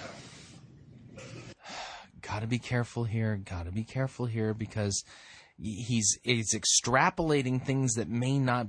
Uh, uh, certain places where you can only oh I, you can only say certain things because it's but then over here all sorts of other things that are okay because well we're not in that space so it's all different does jesus up. Can, can I ask a question? Just ask a question. Okay. Fact: the priests, the the Levitical priests, uh, when they would you know send send one of their own into the holy of holies uh, to sprinkle blood on the mercy seat. Okay. Um, they would tie a rope around the guy's ankle and they would hang bells at the bottom of the, the priestly garments so that if God struck him down, they could drag his carcass out. Do you think that the Levitical priest treated the Holy of Holies differently than they treated um, their living room back at home? Did they consider the Holy of Holies to be super sacred space? Uh, and where did they get this idea that that was sacred space? Did they just make it up? Was it some kind of myth? Uh, or or was it that God's presence really dwelled there and that truly was something different? Important to ask these questions because he's playing fast and loose in deconstructing something that uh, I'm wondering if he really should be deconstructing it. Hold and affirm this understanding of reality, or does he see it in a slightly different way? Turn with me over to the book of, um, let's go to Matthew chapter 12. Oh, my word, we're just getting warmed up. Now, this is key, and at some point we'll begin to tie it back to why we gather. But if this understanding or framework of reality at all you have. Okay, framework of reality. Framework of reality. That's a really emergent postmodern way of talking. Framework of reality. Did Jesus deny the reality of sacred space? Especially the sacred space of the temple or the tabernacle? or by, in, by fact of his incarnation and his once and for all sacrifice for sins, change everything regarding the sacrifices. Seen or resonate with or can identify. Notice the kinds of things Jesus does with this understanding. Matthew 12. Uh, Actually, we can start in the beginning of the chapter. Part of the sacred, of course, was a sacred day, the Sabbath. At that time, Jesus went through the grain fields on the Sabbath. Whoa, sacred day, different than the other days. His disciples were hungry and began to pick some heads of grain and eat them. When the Pharisees saw this, they said, him, they said to him, Look, your disciples are doing what is unlawful on the Sabbath. By the way, the job of religion is to keep this split worldview intact. The job of religion is to keep this split worldview intact. I, I disagree. I think the job of religion is to try to tell you the things that you need to do in order to appease God based upon your own righteousness so that you can somehow pull yourself up by your bootstraps and uh, stand before God based upon your own good works and try to get in. Rather than trusting in Christ's death on the cross alone for the forgiveness of your sins, and that, and basically allowing you to stand before God not based on your righteousness and merits, but based upon the merits and righteousness of Christ, which is given to you as a gift, forensically imputed to you. again, he's engaging in what we call deconstruction. And what he what is he deconstructing? Supposedly religion that works off this idea of this split view between the sacred and the and the profane, the sacred and the common? Hmm. That's what religion does. And then it has its rules and its codes for keeping this view of reality preserved. So you have the Pharisees who are like, oh, well, it's a, it's a day that's different. You can't. You can't. He answered, haven't you read what Jesus did, David did and he, when he and his companions were hungry? He entered the house of God, so he went into the sacred holy place and he and his companions ate the consecrated bread, which was not lawful for them to do, but only for the priests. Or haven't you read in the law, and by the way, for the Pharisees who were the experts in the law, when Jesus says, haven't you read the law? Seriously, that's just, that's just, seriously, if that was a rap battle, they'd be like, oh, oh. Haven't you read in the law that the priests on Sabbath duty in the temple desecrate the Sabbath and yet are innocent? I tell you that one greater than the temple is here. Now remember, Jewish consciousness was deeply shaped by this realm, and then the center of reality was the temple next year in Jerusalem. That's where God is. And an entire system grew up around there are common ordinary places, but then you go to Jerusalem to the temple area and you are, it is essentially, there is a center to where God is in the world, and it's there in Jerusalem, in the temple. That's how we order reality. The center is there. Jesus says, one greater than the temple is here.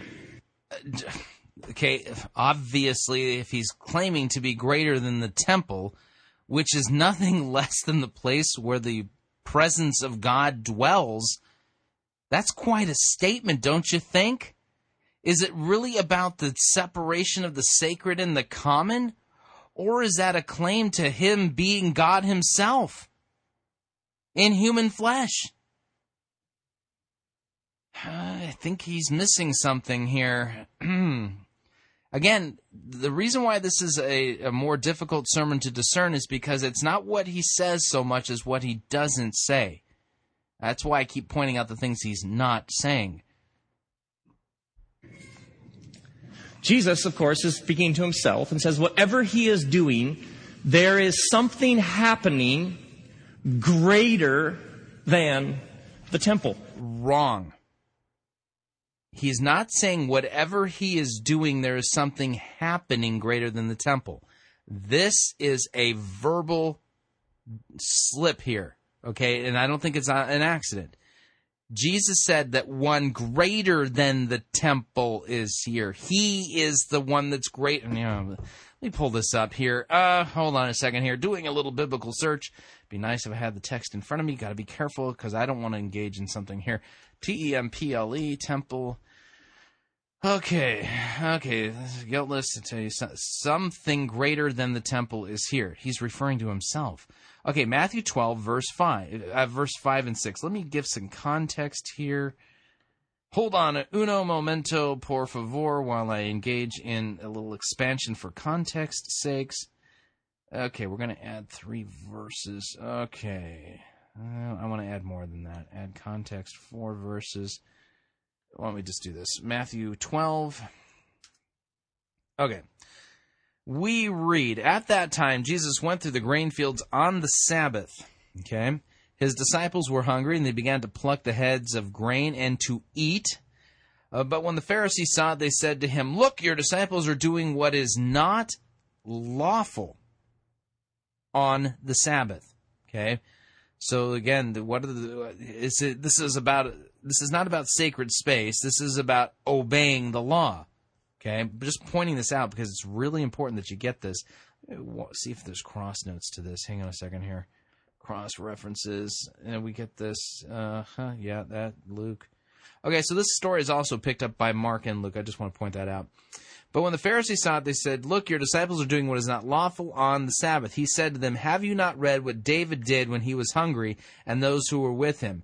How he, he entered into the house of God and ate the bread of the presence, which is not lawful for him to eat, uh, nor for those who were with him, but only for priests. Or have you not read in the law how on the Sabbath the priests in the temple profane the Sabbath and are guiltless? I tell you, something greater than the temple is here. Something greater then the temple is here. Let me see how Mark handles this passage. Do a little cross reference work here. Okay, where is it? And he said, um, those who were with him, and the Sabbath was made for man. Okay, Mark doesn't pick up on that section. Let's see what Luke does with it. On the Sabbath, while he was going through, okay, and he ate the bread of presence, and he said, "The Son of the, uh, the Son of Man is the Lord of the Sabbath." Okay, interesting. That's it's only only Matthew picks up on that little phrase. I tell you, something greater than the temple is here. What would that something be? Is Jesus referring to the things he's doing, or is he referring to himself? I think the correct way to understand that is that the something greater than the temple that is there is Jesus himself.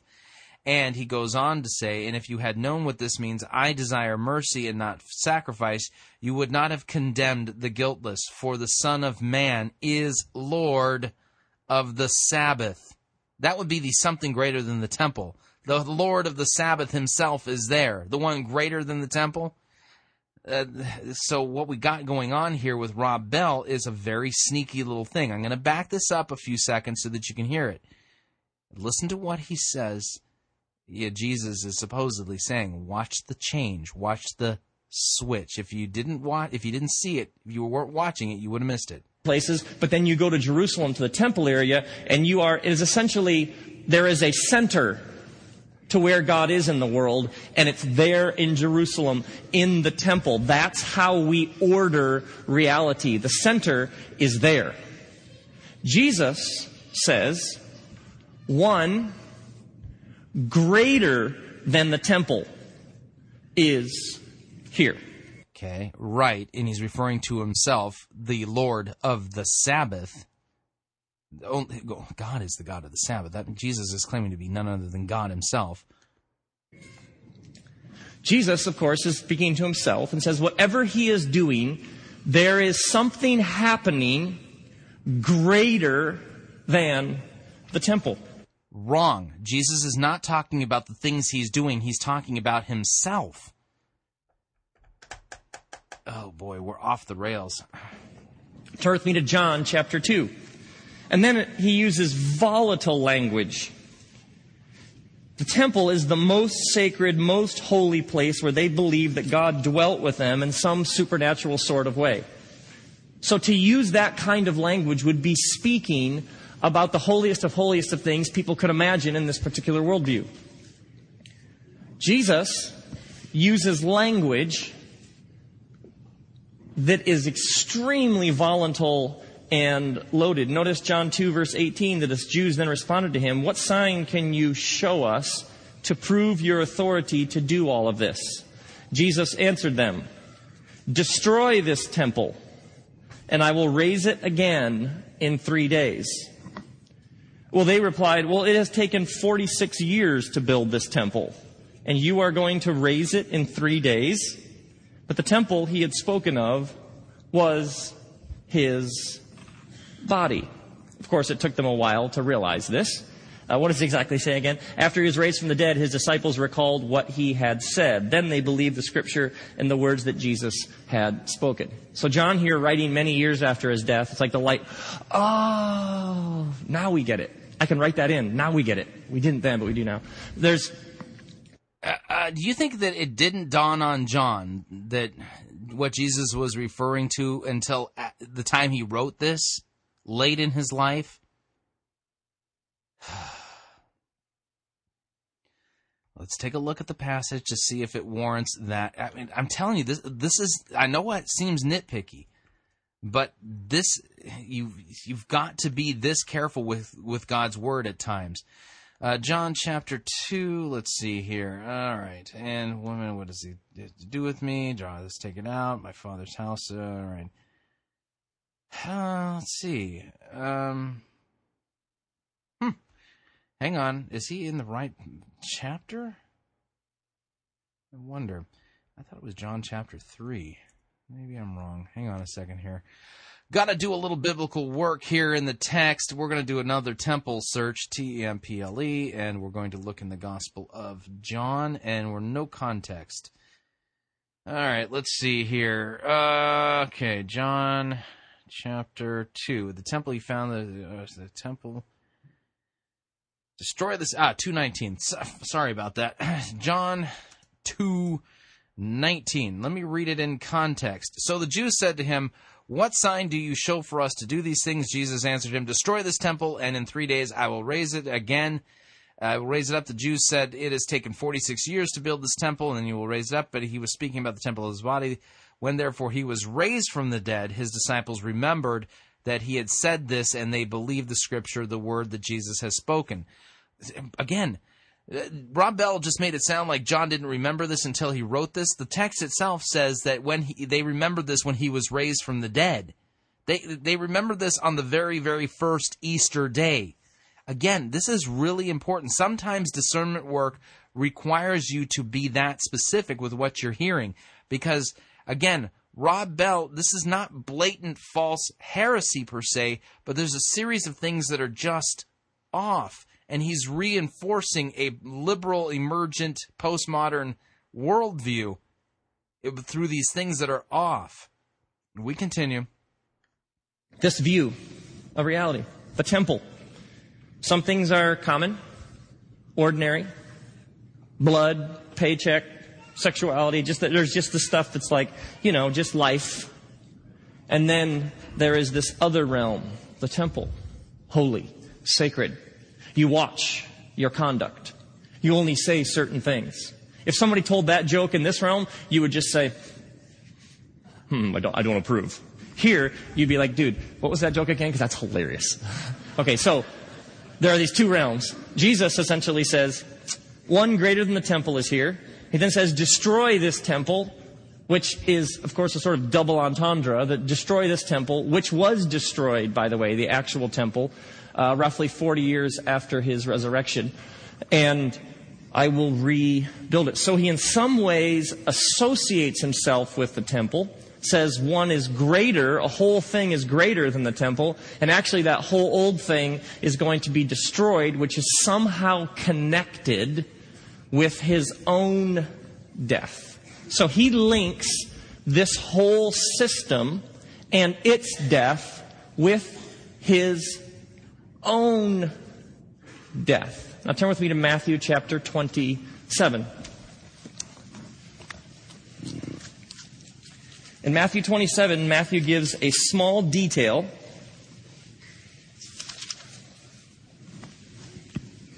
surrounding Jesus' death. In a split view of reality, in the temple there are gradients of holiness. So there is the outside place in the temple, and then there is the priest, but then there is the high priest. There is the holy place, and then there is the most holy place. So within sacred space, there is a level of ascending hierarchy. There is the narthex.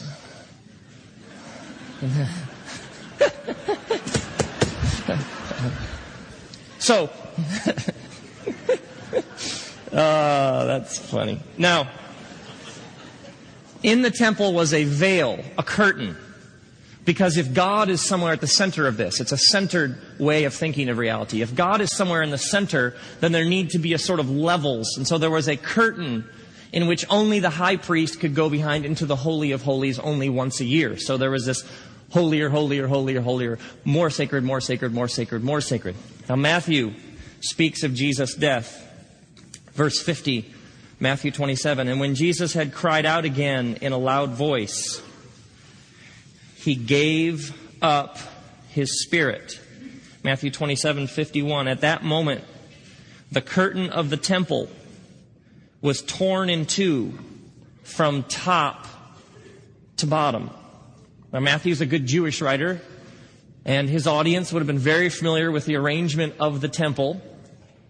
And so there is this temple that essentially guards people from entering into the Holy of the Holies, and, and that temple, that veil, the curtain, was torn in two. Now, later biblical writers pointed out, well, see, that's because now with Jesus' death, people can have direct relationship with God. People can go in. Okay, got to point something out here. He's kind of missing the the big one. um, by tearing the the uh, curtain of the temple from top to bottom, it shows that God was the one tearing it, not a human being. Jesus' once and for all sacrifice for sins was accomplished.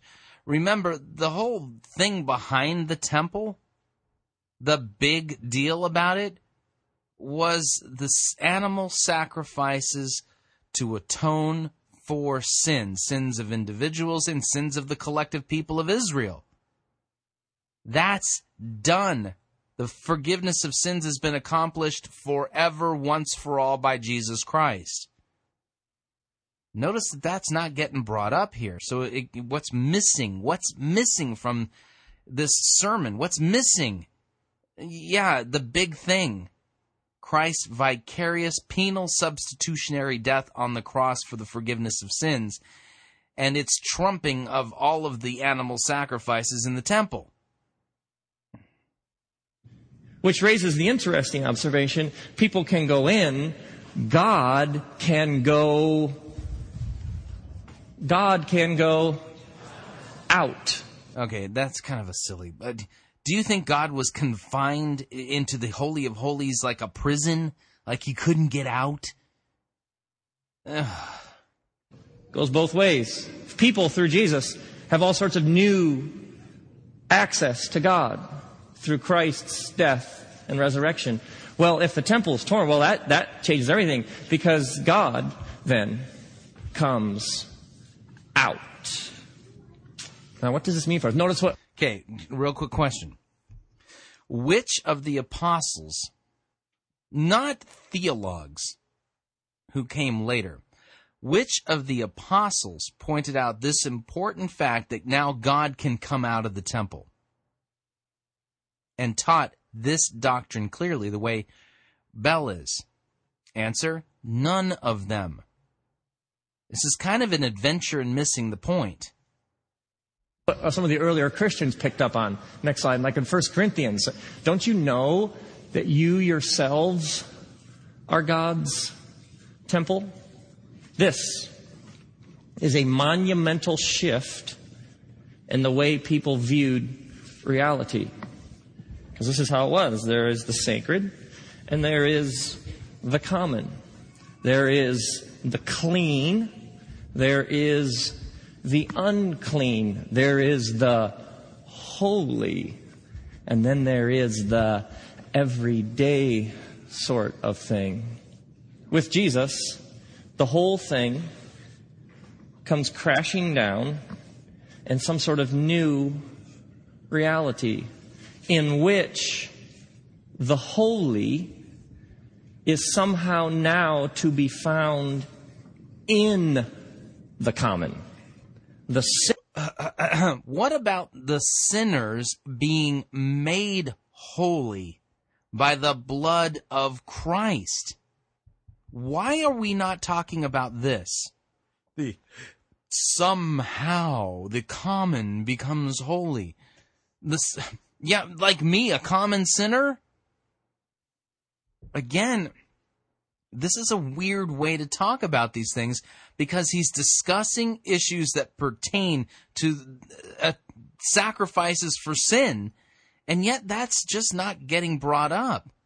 We are made the righteousness of Christ. Yes, we are the temple of Christ, or the temple of God, collectively as believers, those who have been made holy by the blood of Christ and are clothed in his righteousness. But those categories are woefully missing from this sermon.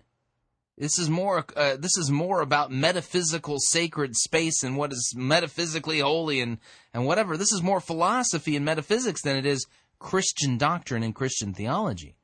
Sacred, apparently now, is somehow to be understood within the everyday. Maybe instead of this, it's within the everyday. What about sinners made holy? I don't see anything about the everyday becoming holy. Something like this. so there is what you can see, and then there is all sorts of depth. Now, this has significant implications for what it means to be a Christian. Turn with me to Matthew chapter 25. Sheep and the In goats. light of this, notice some of the things that Jesus says. Okay, now he's going to be reading for for our uh, enjoyment, if you would, a section from the sheep and the goat judgment. Okay, keep in mind, Jesus talks about on the last day. Okay, um, you know, when the Son of Man comes in His glory and all the angels with Him, then He will sit on His glorious throne, and before Him all of the uh, nations will be gathered, and He will separate people one from another as a shepherd separates the sheep from the goats. Okay. This is really important. You keep in mind, you're separated by what you are. You are either a sheep or you are a goat. Only after you are separated by what you are is what you've done discussed. Now you gotta, you let, me, let me read this for you so you can watch how he twists this passage because twist he is about to do. Uh, before him will be gathered all the nations, and he will separate people one from another, as a shepherd separates the sheep from the goats. And he will place the sheep on his right, but the goats on the left. Then the king will say to those on his right, Come, you who are blessed by my Father, inherit the kingdom prepared for you from the foundation of the world. For I was hungry, and you gave me food. I was thirsty, you gave me drink. I was a stranger, and you welcomed me. I was sick, and you visited me. I was in prison, and you came to me. Then the righteous will answer him, saying, Uh, Lord, when did we see you hungry and feed you? Or thirsty and give you drink? And when did we see you a stranger and welcome you, or naked and clothe you? And, when when did we see you sick or in prison and visit you? Notice the sheep don't keep track of their good works. They, it's like what, what you, huh? And then the king will answer them, Truly I say to you, as you did it for the least of these, my brothers, you did it for me. Keep in mind that the sheep are completely oblivious to the fact that they were doing this to the Lord. We continue.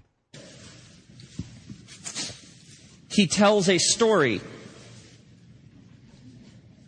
a parable of sorts. It's a parable of warning about when the Son of Man comes in his glory with all the angels with him and he sits on his glorious throne. So he, he speaks of his judging and ordering of the world.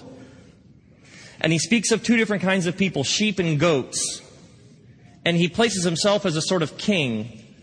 And verse 37, there are these right. A sort of king.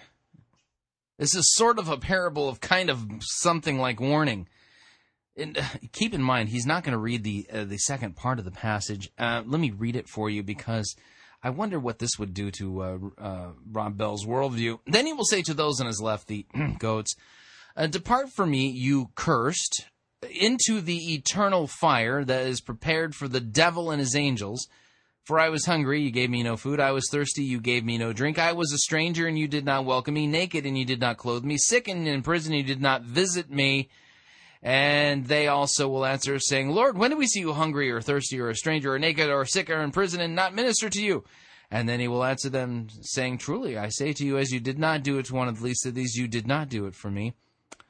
And then the goats will go away into eternal punishment, but the righteous into eternal life. Keep in mind, one of the things you got to be listening for is what does Rob Bell not talk about? That's significant. Righteous who will answer him, when did we, Lord, when did we see you hungry and feed you or thirsty and give you something to drink? When did we see you a stranger and invite you in or needing clothes and clothe you? When did we see you sick or in prison and go to visit you? And the king will reply, truly I tell you, whatever you did for one of the least of these brothers and sisters of mine, you did for me. Now, what is he saying here? It is easy to be around people who are generous and honest and truthful and kind and creative and loving and say, Oh, I saw Jesus in them. Perhaps you've had this experience before. You're like, okay, this person, What? What? Uh, that's not what this is saying at all. I swear to you, I'm around them and it's like you can just see this, the living Christ in them. Jesus says in this story, his followers will be the kinds of people who can find Christ in the least of these. Uh, no. That is not a valid interpretation of Matthew 25. That his followers will find Christ in the least of these? No, because otherwise, why did the sheep express such utter shock and say, Lord, when did we see you naked? When did we see you in prison and hungry and. Huh? If what Rob Bell said was true, the sheep wouldn't be shocked that they were ministering to Jesus. Gonna back it up. Listen carefully. Again, this is just subtle, subtle, subtle, subtle, and wrong, wrong, wrong. In this story, his followers will be the kinds of people who can find Christ in the least of these. So his followers will be the kinds of people. He uses the example of the prisoner, which means you're actually identifying with the prisoner, the, the naked, the sick, the thirsty. His followers I'm identifying with them. I have a friend that I've visited in prison. Dear Christian brother, who's in prison. And I didn't go there to identify with him. I went there to encourage him, to hold his hand, to pray with him, to hug him, pat him on the back. Not just say, hey, I'm praying for you, brother, but actually show up. Identify with him? I wasn't the prisoner. I was the visitor. What does that mean? I'm, I'm identifying with the print, with the prisoner. Will be the kinds of people who are able more and more and more in their interaction with the other, the least of these, they will be more and more attuned to the Christ who is present in that interaction. They will be more and more attuned to the Christ who is present in that interaction. If that were true, Rob, then why is it that the sheep were going, uh, Lord, when did we see you naked and hungry and feed you and clothe you and visit you and all that kind of stuff? What you just said is not taught in the scripture at all. In fact, what you just said is the exact opposite because they're not seeing Christ in the prisoner and in the naked and stuff like that. They're shocked that he was there. The big surprise at the end of time is that Jesus was the one they, they visiting the sick and the poor and the, all that kind of stuff. They were doing it for Jesus. That was the big surprise. Man. It won't just be another bothersome, thirsty person. They will see this person and their need as an opportunity to engage with the living Christ who will be present in that engagement. Are you with me? It's easy to see people who are really Jesus like and say, oh man, sure, sure, there he is, there he is. But he says his followers will be the kinds of people who increasingly, in everyday, ordinary relationships, specifically in their, act- in their interactions with the least of these, they will be able to sense and be aware of the sacred Nothing in the text about sensing and being aware. How are they going to sense this? Are they going to use the force? Are they going to be like Luke Skywalker and reach out with their feelings? Will they feel Jesus flowing through them? Mmm, feel Jesus, you must flow through you. What are you talking about, Rob? That is not in the text at all, nor is it even a valid conclusion or interpretation of this text. Holy nature of that interaction, and they will act accordingly.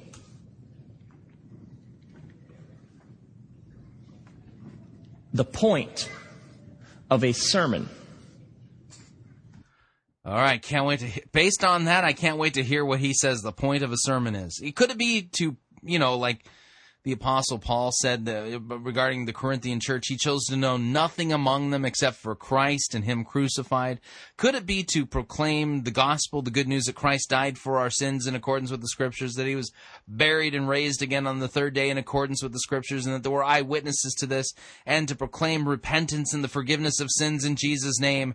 To call sinners to repentance and to receive in receiving the good news that Christ died for our sins. Why do I feel like that's probably not what he's going to think the point of a sermon is? The point of a teaching, the point of a message is to make us more aware of the Christ in the common. What? The point of a sermon is to make us more aware of the Christ in the common? Uh, Rob, do you have one verse that says anything like that? Just one? Anywhere? Genesis to maps? A teaching can either further, and a religious system and a denomination and a church can either continue to affirm some things are common and some things are sacred. And if you'd like to enter into our sacred club, here are the rules. It either affirms. Uh, notice he's mocking biblical Christianity with a straw man argument to boot. Affirms a split worldview or it is alerting us to the Christ present in the least of these, the everyday common interactions, particularly with. Uh, alerting us to the Christ present in the least of these. So basically, the purpose of preaching is to somehow make us aware of the Christ in the least of these so that we engage in social justice. This is the uh, some kind of a mystical, subjective, social gospel type thing, and the purpose of preaching is to get you to engage in the social gospel. Nothing. N- notice nothing about the forgiveness of sins and calling sinners to repentance and the forgiveness of sins offered in Jesus' name. No gospel here at all Instead, it's supposed to wait, raise your awareness of the presence of the Christ, which really sounds very metaphysical to me. With those that we would be the quickest to dismiss, there might, Christ is present here. A sermon is about awakening us to the awakening us. Oh, hang on, I gotta back this. Awakening us wow, that's that's awakening us. That's mysticism talk. Hmm. It is alerting us to the Christ present in the least of these, the everyday common interactions, particularly with those that we would be the quickest to dismiss. There might, Christ is present here. A sermon is about awakening us to the Christ in the common. If it does not, and it further exacerbates a split view of the universe, then it isn't Christian no matter how many Bible verses it quotes. So if if it doesn't alert us to the Christ in the common, awaken us, sorry, awaken us to the Christ in the common, but further exacerbates the concepts of sacred and profane and sacred and common, then it isn't Christian. So preaching about sins and a holy God that would be further exacerbating the split between the sacred and the common. So that's not Christian. By Rob Bell's definition of what a sermon is supposed to be doing.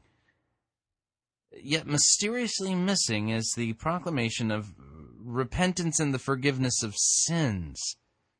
God being holy, we being rebellious sinners. Huh. Now, now let's take this let's take this one step further. There is a medium in our culture, a technological medium that is designed to lower your IQ. It is called political talk radio. Now, what happens in this medium? What happens in this particular medium is people from the extreme edges of both perspectives create caricatures of the other side and then with only one microphone turned on, shred the caricature of the other side. And then people call in and say, nice job. Are you with me? If you are a Christian, and I'm not talking about actual, particular, specific perspectives on particular policies. I am talking about broad, sweeping generalizations about groups of people with whom you have never actually significantly interacted one on one.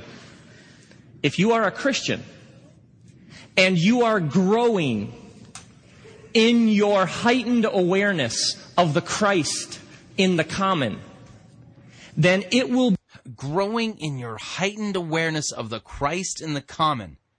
Again, which of the apostles taught this? Where does Jesus teach this?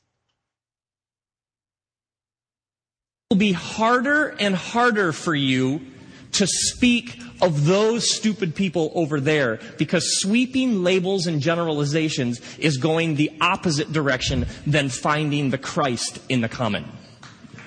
Is this so what you will discover as you grow in your awareness of Jesus' view of the reality that every person is an image bearer. Grow in your awareness. Uh, oh, man. Ugh. This is all about indoctrinating you into a quote frame of mind. Every person is a sacred, precious creation of God. Every person is valued and loved in an eternal, infinite sort of way by the maker of the universe. Notice this is just love without any grounding in the crucifixion. We read in Scripture that God so loved the world that he gave his only begotten Son, that whosoever, whosoever believes in him will not perish eternally, but have eternal life.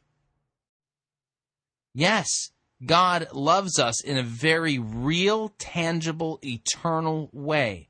We, as a human race, were created in God's image and we fell by rebelling against God and being disobedient. Every one of us now, according to Scripture, not Rosebrough, but according to the clear teachings of Scripture, look at Ephesians chapter 2, verses 1 through 3, are born sinful, rebellious, and by nature objects of God's wrath. Here, Bell is basically preaching about a God without any wrath at all, who just loves. He's just so loving and he loves everybody eternally. Isn't that great news? And you can see the Christ in the other, and you need to be aware of the Christ in the other. Isn't that just great news? The problem is, is that's not the biblical good news. Let me read Ephesians chapter 2, 1 through uh, 3.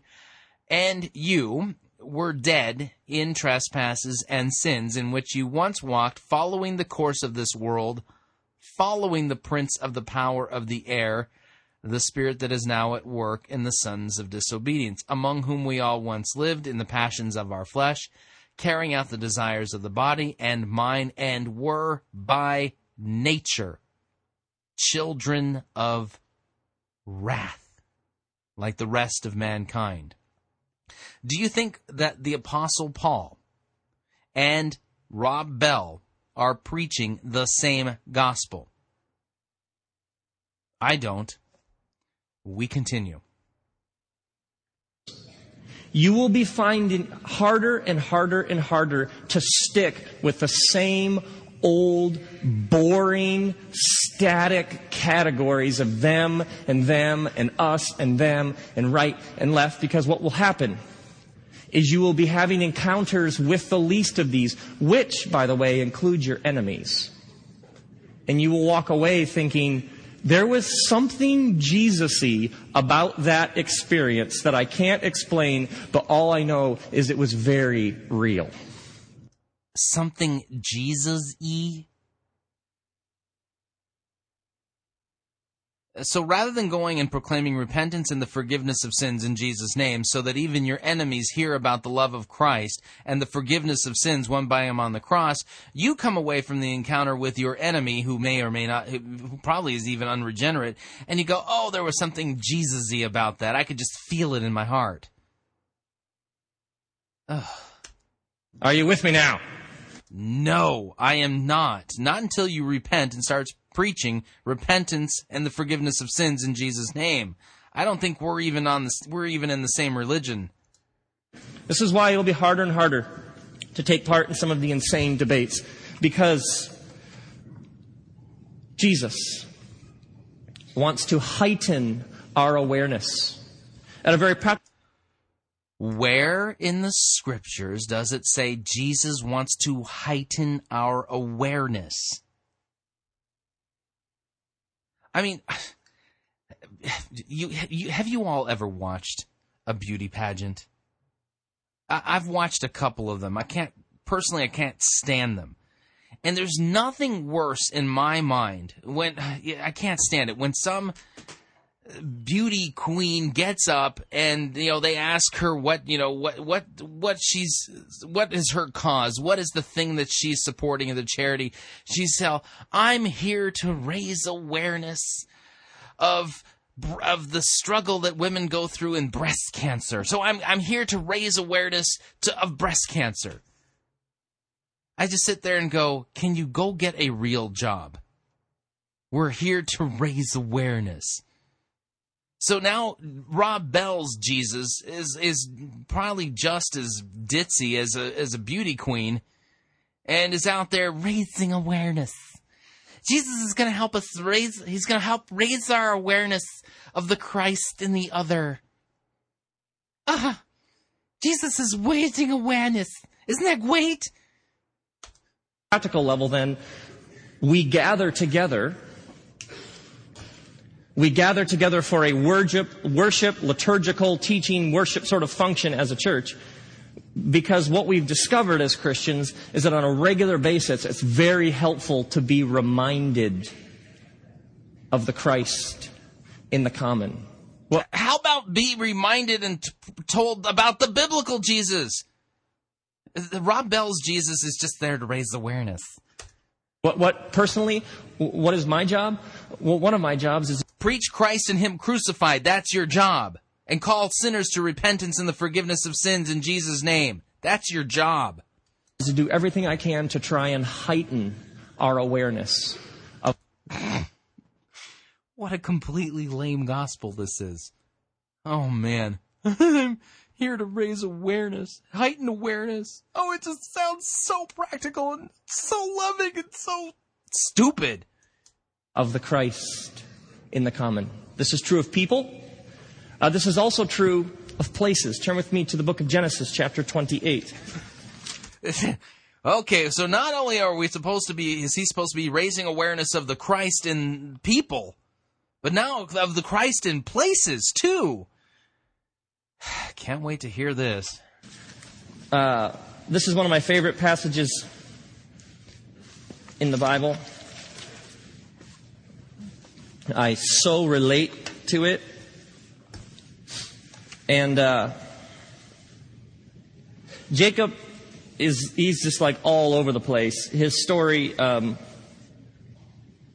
he, he's just a, um, a, bit of a head case early on, and ma- makes some progress, a bit like the rest of us. And He has this dream, and there's uh, this. There's a, well, notice verse 12. He had a dream, Genesis 28, in which he saw a staircase resting on earth, with its top reaching to heaven, and the angels of God were ascending and descending. By the way, the rabbis point out, wait, they're ascending and descending. Wait, ascending means to go up, and then descending means go down. Does that mean that their home is here? Nevertheless, um, if you're a rabbi and you have lots of time, that's the kind of thing you point out. Verse You know, Rob, I think you need to read a lot less of the rabbis and read a lot more of like Luther and Calvin and, and maybe some good Reformed theologians, you know, or Reformation types. Maybe we ought to send Rob Bell a copy of the uh, uh, the new uh, Lutheran Study Bible. Verse 14, your descendants will be like the dust of the earth. So it's this massive, epic sort of dream. Um, I don't have dreams like this. I have dreams involving, uh, for some reason, my third grade teacher is in the aisle at the supermarket and there's jumper cables and bubble gum. Or how many of you have those where it's like it makes no sense whatsoever? You write it down and the next day you're like, I am one messed up dude. Now, um, verse 16. But he has dreams involving dust of the earth and ladders ascending from heaven. When Jacob awoke from his sleep, he thought, surely the Lord is in this place, and I was not aware of it. To me, this is what does it mean to be a Christian? What does it mean to grow as a disciple? What does it mean to follow God? It means that you constantly find yourself waking up going, oh man, God has been in this place the whole time and, and I missed it until now. Some people have been, asked, what's your definition of faith? Uh, waking up. Your definition of faith is waking up. Biblical faith, by the way, is simple, childlike trust in the promises of God for the forgiveness of sins and Him declaring us to be righteous because of Christ. That's the biblical definition of faith. His definition, waking up, that's a dreamer's definition of faith. Pun intended. To a God who's been here the whole time, I just needed the shades pulled a little bit. Anybody know what I'm talking about? Yeah, yeah. I mean, we, we have, we have, you and I, we have our lives. We have the things that we do. We have the things that we are caught up in. It's very easy to see them as common and then we leave our common life and we go talk about other things and then we go back to our everyday sort. I mean, think of the things that we do every day, you and I. The kind of, it's groceries and gas and mowing the lawn and sitting in construction. Okay, now this is where uh, this section of this little section of his sermon is actually decent. Okay, you, again, we, there, there's actually some merit here, and here's the reason why: because Scripture makes it clear that all of the work that we do in our lives, whether it's the work of our vocation, whether it's the work of being mom or dad, cleaning snotty noses, going to the grocery stores, mowing the lawn, all of that stuff, we are to do all of our work as unto the Lord, and we do that by faith. Okay, and so the, the way we serve our God is not just in the in in doing work like leading a Bible study or preaching a, a sermon. No, all of us serve God in our vocation. So this little section here of the sermon is actually okay. It, it it's a little off, but um, he's making a valid point. So not everything he preaches is bad. Uh, it's not like it's without merit. So listen carefully. I think he makes some decent points traffic, and paying the insurance bill and electric bills and laundry and celebrating the new Chipotle on 28th Street, and then taking out the trash and sorting the recycling and sitting in more construction traffic and walking outside and saying, wow, it's humid. And jumping off the Grand Haven Pier and going to the dentist and the doctor and getting a haircut and paying the summer tax bill. Ah, and going to work and sitting in construction traffic and coming home and filling out forms for health insurance and sweeping the floor and vacuuming the carpet and feeding the dog and then setting one day a week aside as a day of rest and going to a church service and sitting in traffic. No, we, we have, the, it's very easy to develop the common kind of stuff that we do and then, oh yeah, we gather together and talk about that stuff. Jacob wakes up and says, Surely God was in this place the whole time. I just wasn't aware of it. Uh, again, he saw the angels ascending and descending. Um, this is not a good verse to support the idea that we serve God in all of we uh, all that we do. There's clearer passages. Again, not a valid implication or teaching on that passage.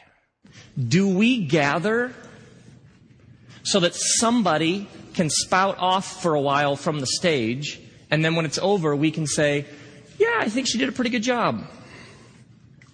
She? She.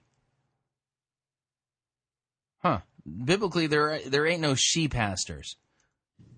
Do we gather so that somebody can kind of share some things, and then we can go out and say, um, "He was better last week." Do we gather and listen to somebody talk about Bible versey things and then go pick up our kids and say to people who are coming for the next service, oh no, seriously, it was good. Or, no, I don't know, it was a little flat. Is that the point? Or do we gather in order to listen with the assumption and expectation and hope that in some way the shades will be pulled back just a little bit. I'll hear something, I'll see something, something that's said about some other topic will resonate with me in such a way that I will wake up in some small way. Perhaps you are going through a very, very difficult time. How about I'll hear of God's holiness? I'll hear of His love and kindness by dying on the cross for my sins. I will hear of my wretchedness and how I don't measure up to God's law, and I will be called to praise God for his mercy and his gift in Christ. Again, notice he's just talking in some vagaries, whereas the Christian gospel is grounded in very real, heralded, heralded proclamations of the divine love for us, God's love for us in Christ's death on the cross and his resurrection from the grave. Hmm. It's a sort of storm, and perhaps you hear something and you become aware that God has been in this storm the whole time, and I'd never seen it that way until now. Do we gather in order to find God?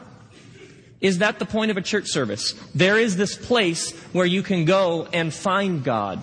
Or is the point of a church service to gather together in order to listen and in order to learn how to find God everywhere else.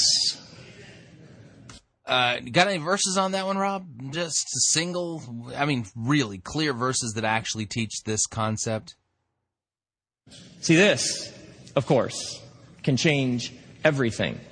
By the way, a split view of reality in which you have the common and the sacred actually disempowers. Because what it says. Not that, not disempowerment. Oh, that sounds terrible. Is that certain places are where the action is, the center is here, and certain people who are closer to the action, the priests, they're the ones who have access to the stuff. What you find with Jesus. The priests have access to the stuff. Uh, Rob, come on. You know what the priests were doing. Access to the stuff is not it. They were carefully, methodically following the uh, the steps of, that were necessary for them to perform for this basically animal sacrifices, blood sacrifices for the forgiveness of sins, for atoning. And they didn't dare deviate from the from what happened because well there's some examples of uh, priests who deviated from the what God laid out and uh, they died rather abruptly. So access to the stuff? I don't see that in the Levitical priesthood at all. It's not like the Levitical priesthood they had access to the stuff. I don't know what you're talking about is that the center is everywhere. Remember, if you were a good Jew in the first century, you would say, Where's the temple? You would know the temple's there. It's in Jerusalem. And so for you, the action, the divine, was there. It's in Jerusalem, south of here, north of here, east of here, west of here. It's in Jerusalem. It's 17 miles away. Jerusalem, it's up the mountain, 10 miles away. Jerusalem. The center is What action? What center? The center for the forgiveness of sins. The, the holy presence of God. Oh my. there. What does Jesus view? How does Jesus view the world? Oh, no, no. The center, when the temple comes down, is now everywhere. The center is now everywhere. Do, can you give me a single passage that teaches that the center is now everywhere? That clearly elucidates this new, brand new, postmodern, emergent doctrine that you're preaching. That the center is everywhere. What's the center? The whole point of the of the temple was the sacrifices for the forgiveness of sins, to appease the wrath of God, propitiate him. Jesus is the ultimate sacrifice. He's the action. He's the center. He's the all in all. The action is with Jesus. And so, as a Christian, then to view, well, I have this kind of job, and it's uh, and there's these people who are uh, and there's uh, it's just cubicle farm, uh, but but then there is this place where I can go, and there's all these shiny, happy Christians, and there is totally. What is that? That is a view that the center is here, and then there is just my kind of life over here. But what you find again and again and again and again in the scriptures with Jesus is, oh no, no, no, oh no, the center, the center has moved. There's no longer a center the center is everywhere. Turn with me over to now. Well, thank that's The center is ever. What does that sentence even mean? it's great. Love it. Great. Next, notice notice Mark 14. Notice how this works. By the way, this will change everything. Um, Yeah, if you believe it, because it'll get you outside of biblical Christianity into some kind of ethereal, postmodern, panentheistic kind of thing. as it starts to kick in here. Hopefully, by now you are beginning to deconstruct perhaps religious experiences you have had that actually. Um, why is it that when people move to a foreign country to be missionaries, we have commissioning services, we send them off, but we don't do this for people working their first insurance salesperson job? Why don't we do that? Why don't we come up and say, so and so, she is starting her first teaching job. She is serving three miles from here, and we're going to commission her. Why do we only do it when it's special, holy, sacred sort of things? What does that do, actually? It disempowers. I'm just kind of common, normal, everyday stuff, and apparently there's other. It's just exacerbating the same old worldview that Jesus came to say, one greater than the temple is here. And that would be Jesus himself. Are you with me? No. We'll do. We'll do. You know what we ought to do? Have you ever seen? Have you ever seen missionary um, support cards that they send you with a picture of the family, and then it says the Smiths serving in New Guinea with such and such ministries international. Have you ever seen those? We should all do those for our Christmas cards this year, and be like, be like, you know, John and Mary Van Schmorkeshma serving in Hudsonville with Mars Hill International or something, and be like. Send it to all your friends. Have them be like, what, when did you guys, what are you guys doing now? Just what we've always been doing. We just decided to be honest about it. Anyway. Would that be so brilliant? we should get like a, like a missionary background with the globe and the little pin would be on West Michigan.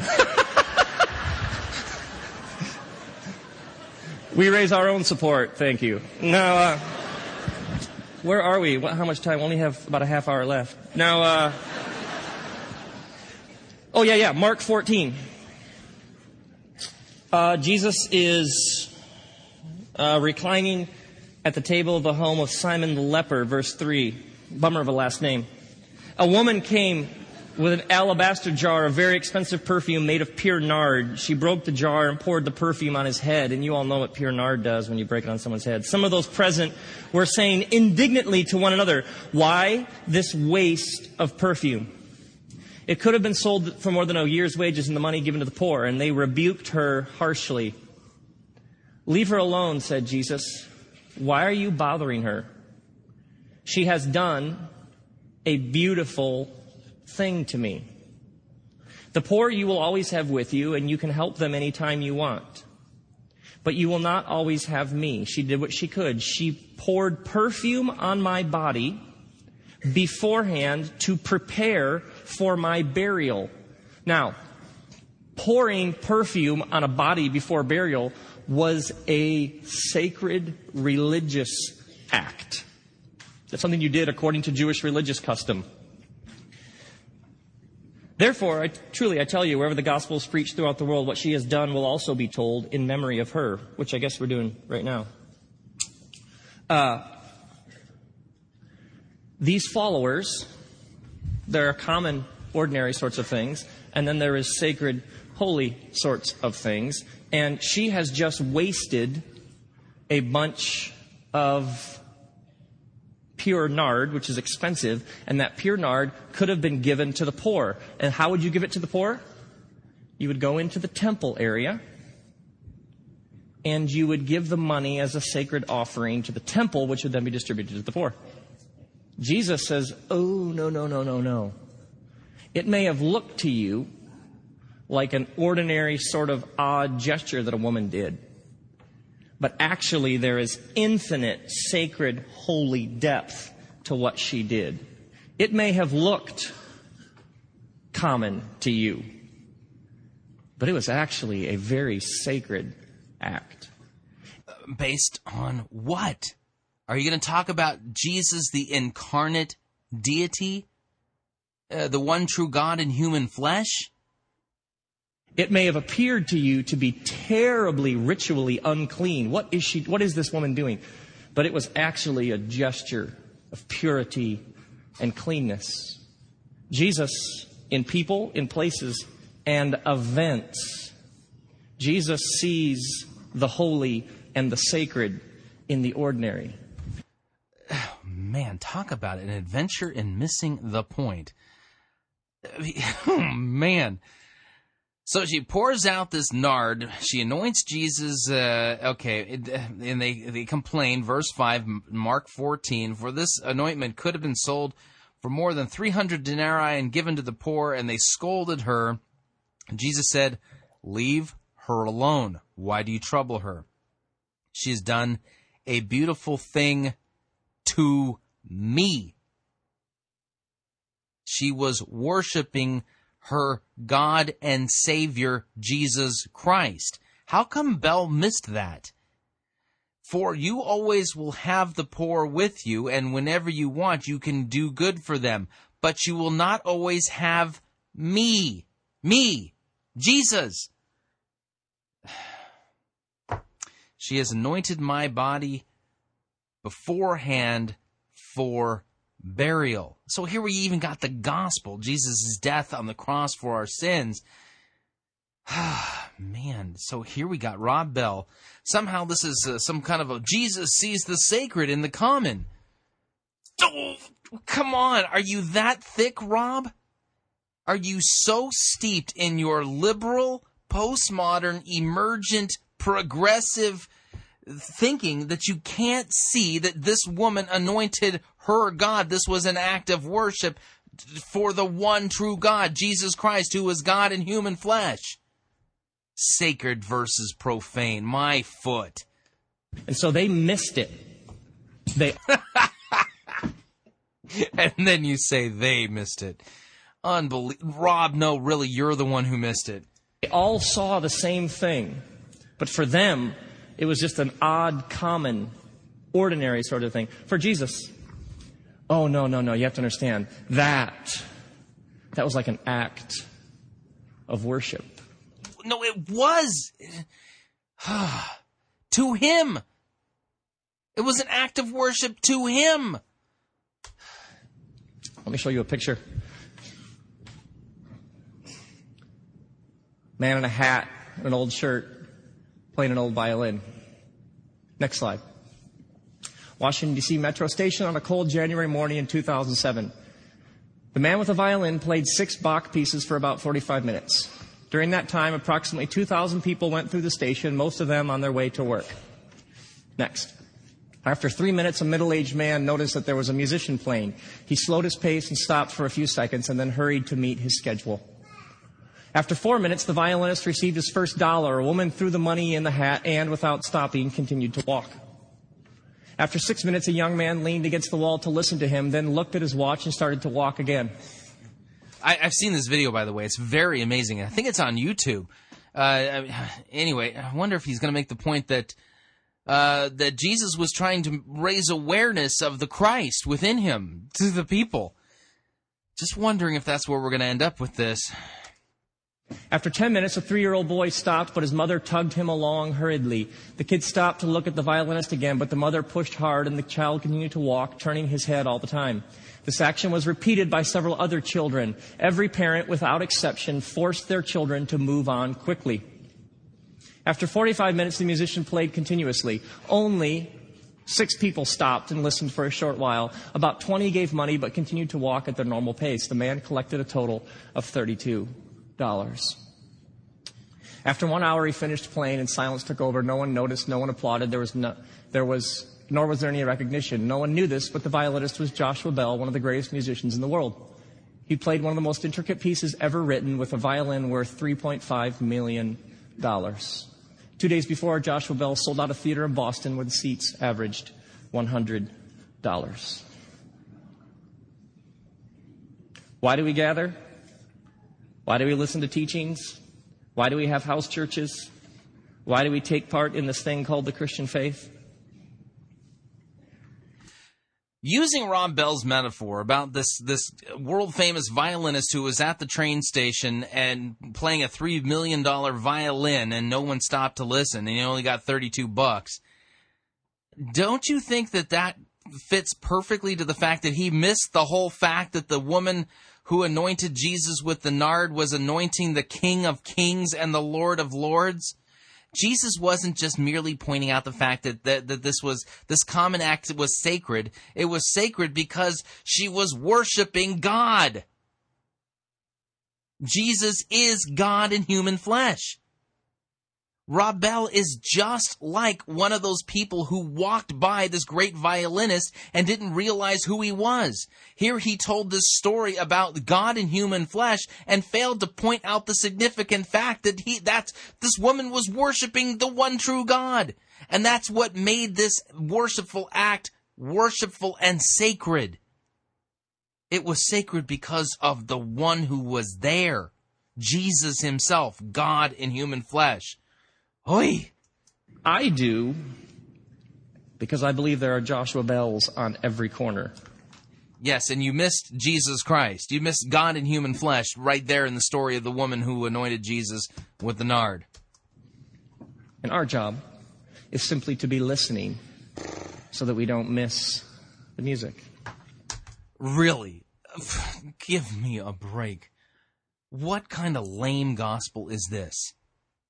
I'm supposed to, we're all supposed to be listening for the hidden Joshua bells in the world. And just, we're just supposed to stop and listen to the music. God,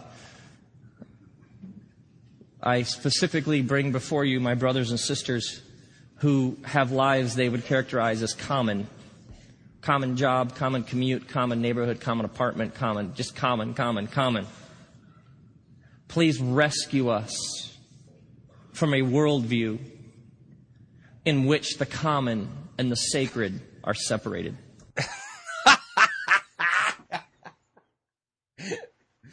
Whew. Please, God, rescue me from this worldview. It's it's oppressing me. I just am not. Ah, help, help, help me, God. Uh, save me from this worldview. I'm sorry, but the biblical Jesus has something more important to save us from than worldviews. Worldviews where there's sacred and common. no. The biblical Jesus, the one true God in human flesh, came to save us not from a worldview, but to save us from the wrath of God itself, because we have earned God's wrath through our sinful and wretched rebellion against Him in thought, word, and deed, by the things we do and the things we don't do.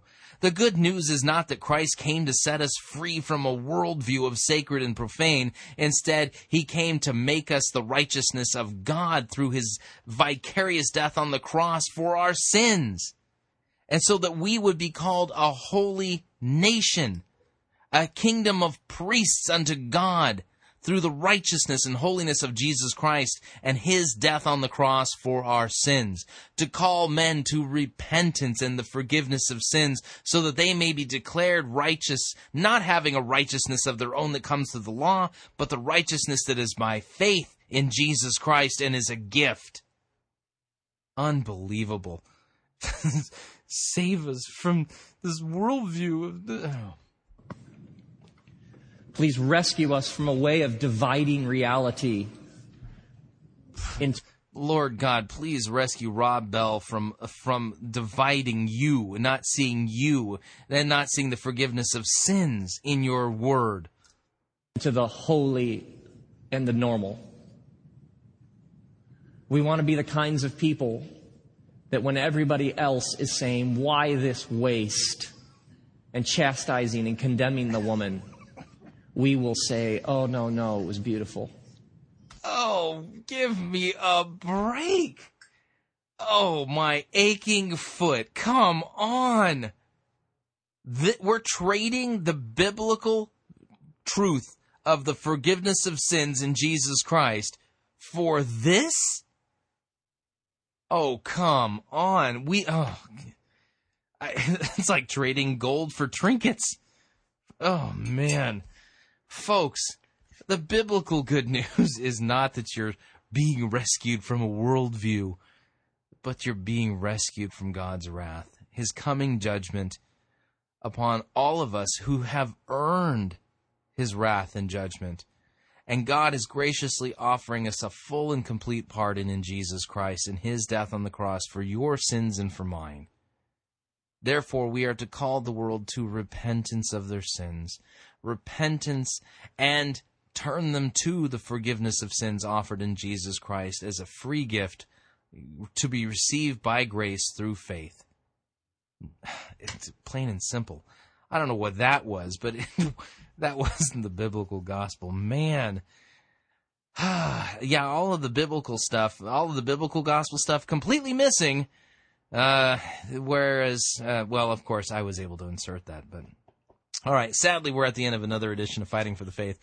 And I need to remind you, it's important to remind you, Fighting for the Faith is listener supported radio. That means your financial support is vital for us to continue bringing this important outreach to you as well as to other people. Uh, you can support us a couple of ways. First of all, visiting our website, fightingforthefaith.com, and clicking on one of our friendly yellow donate buttons. It allows you to donate freely right there online securely. Or you can make your gift payable to Fighting for the Faith and send it along to Post Office Box 508 Fishers, Indiana, zip code 46038. If you'd like to email me, you can. Talkback at fightingforthefaith.com or look me up on Facebook or follow me on Twitter. My name there is Pirate Christian. Until tomorrow, may God richly bless you in the grace and mercy of God against his own wrath for the forgiveness of your sins offered to you in Jesus Christ. Amen.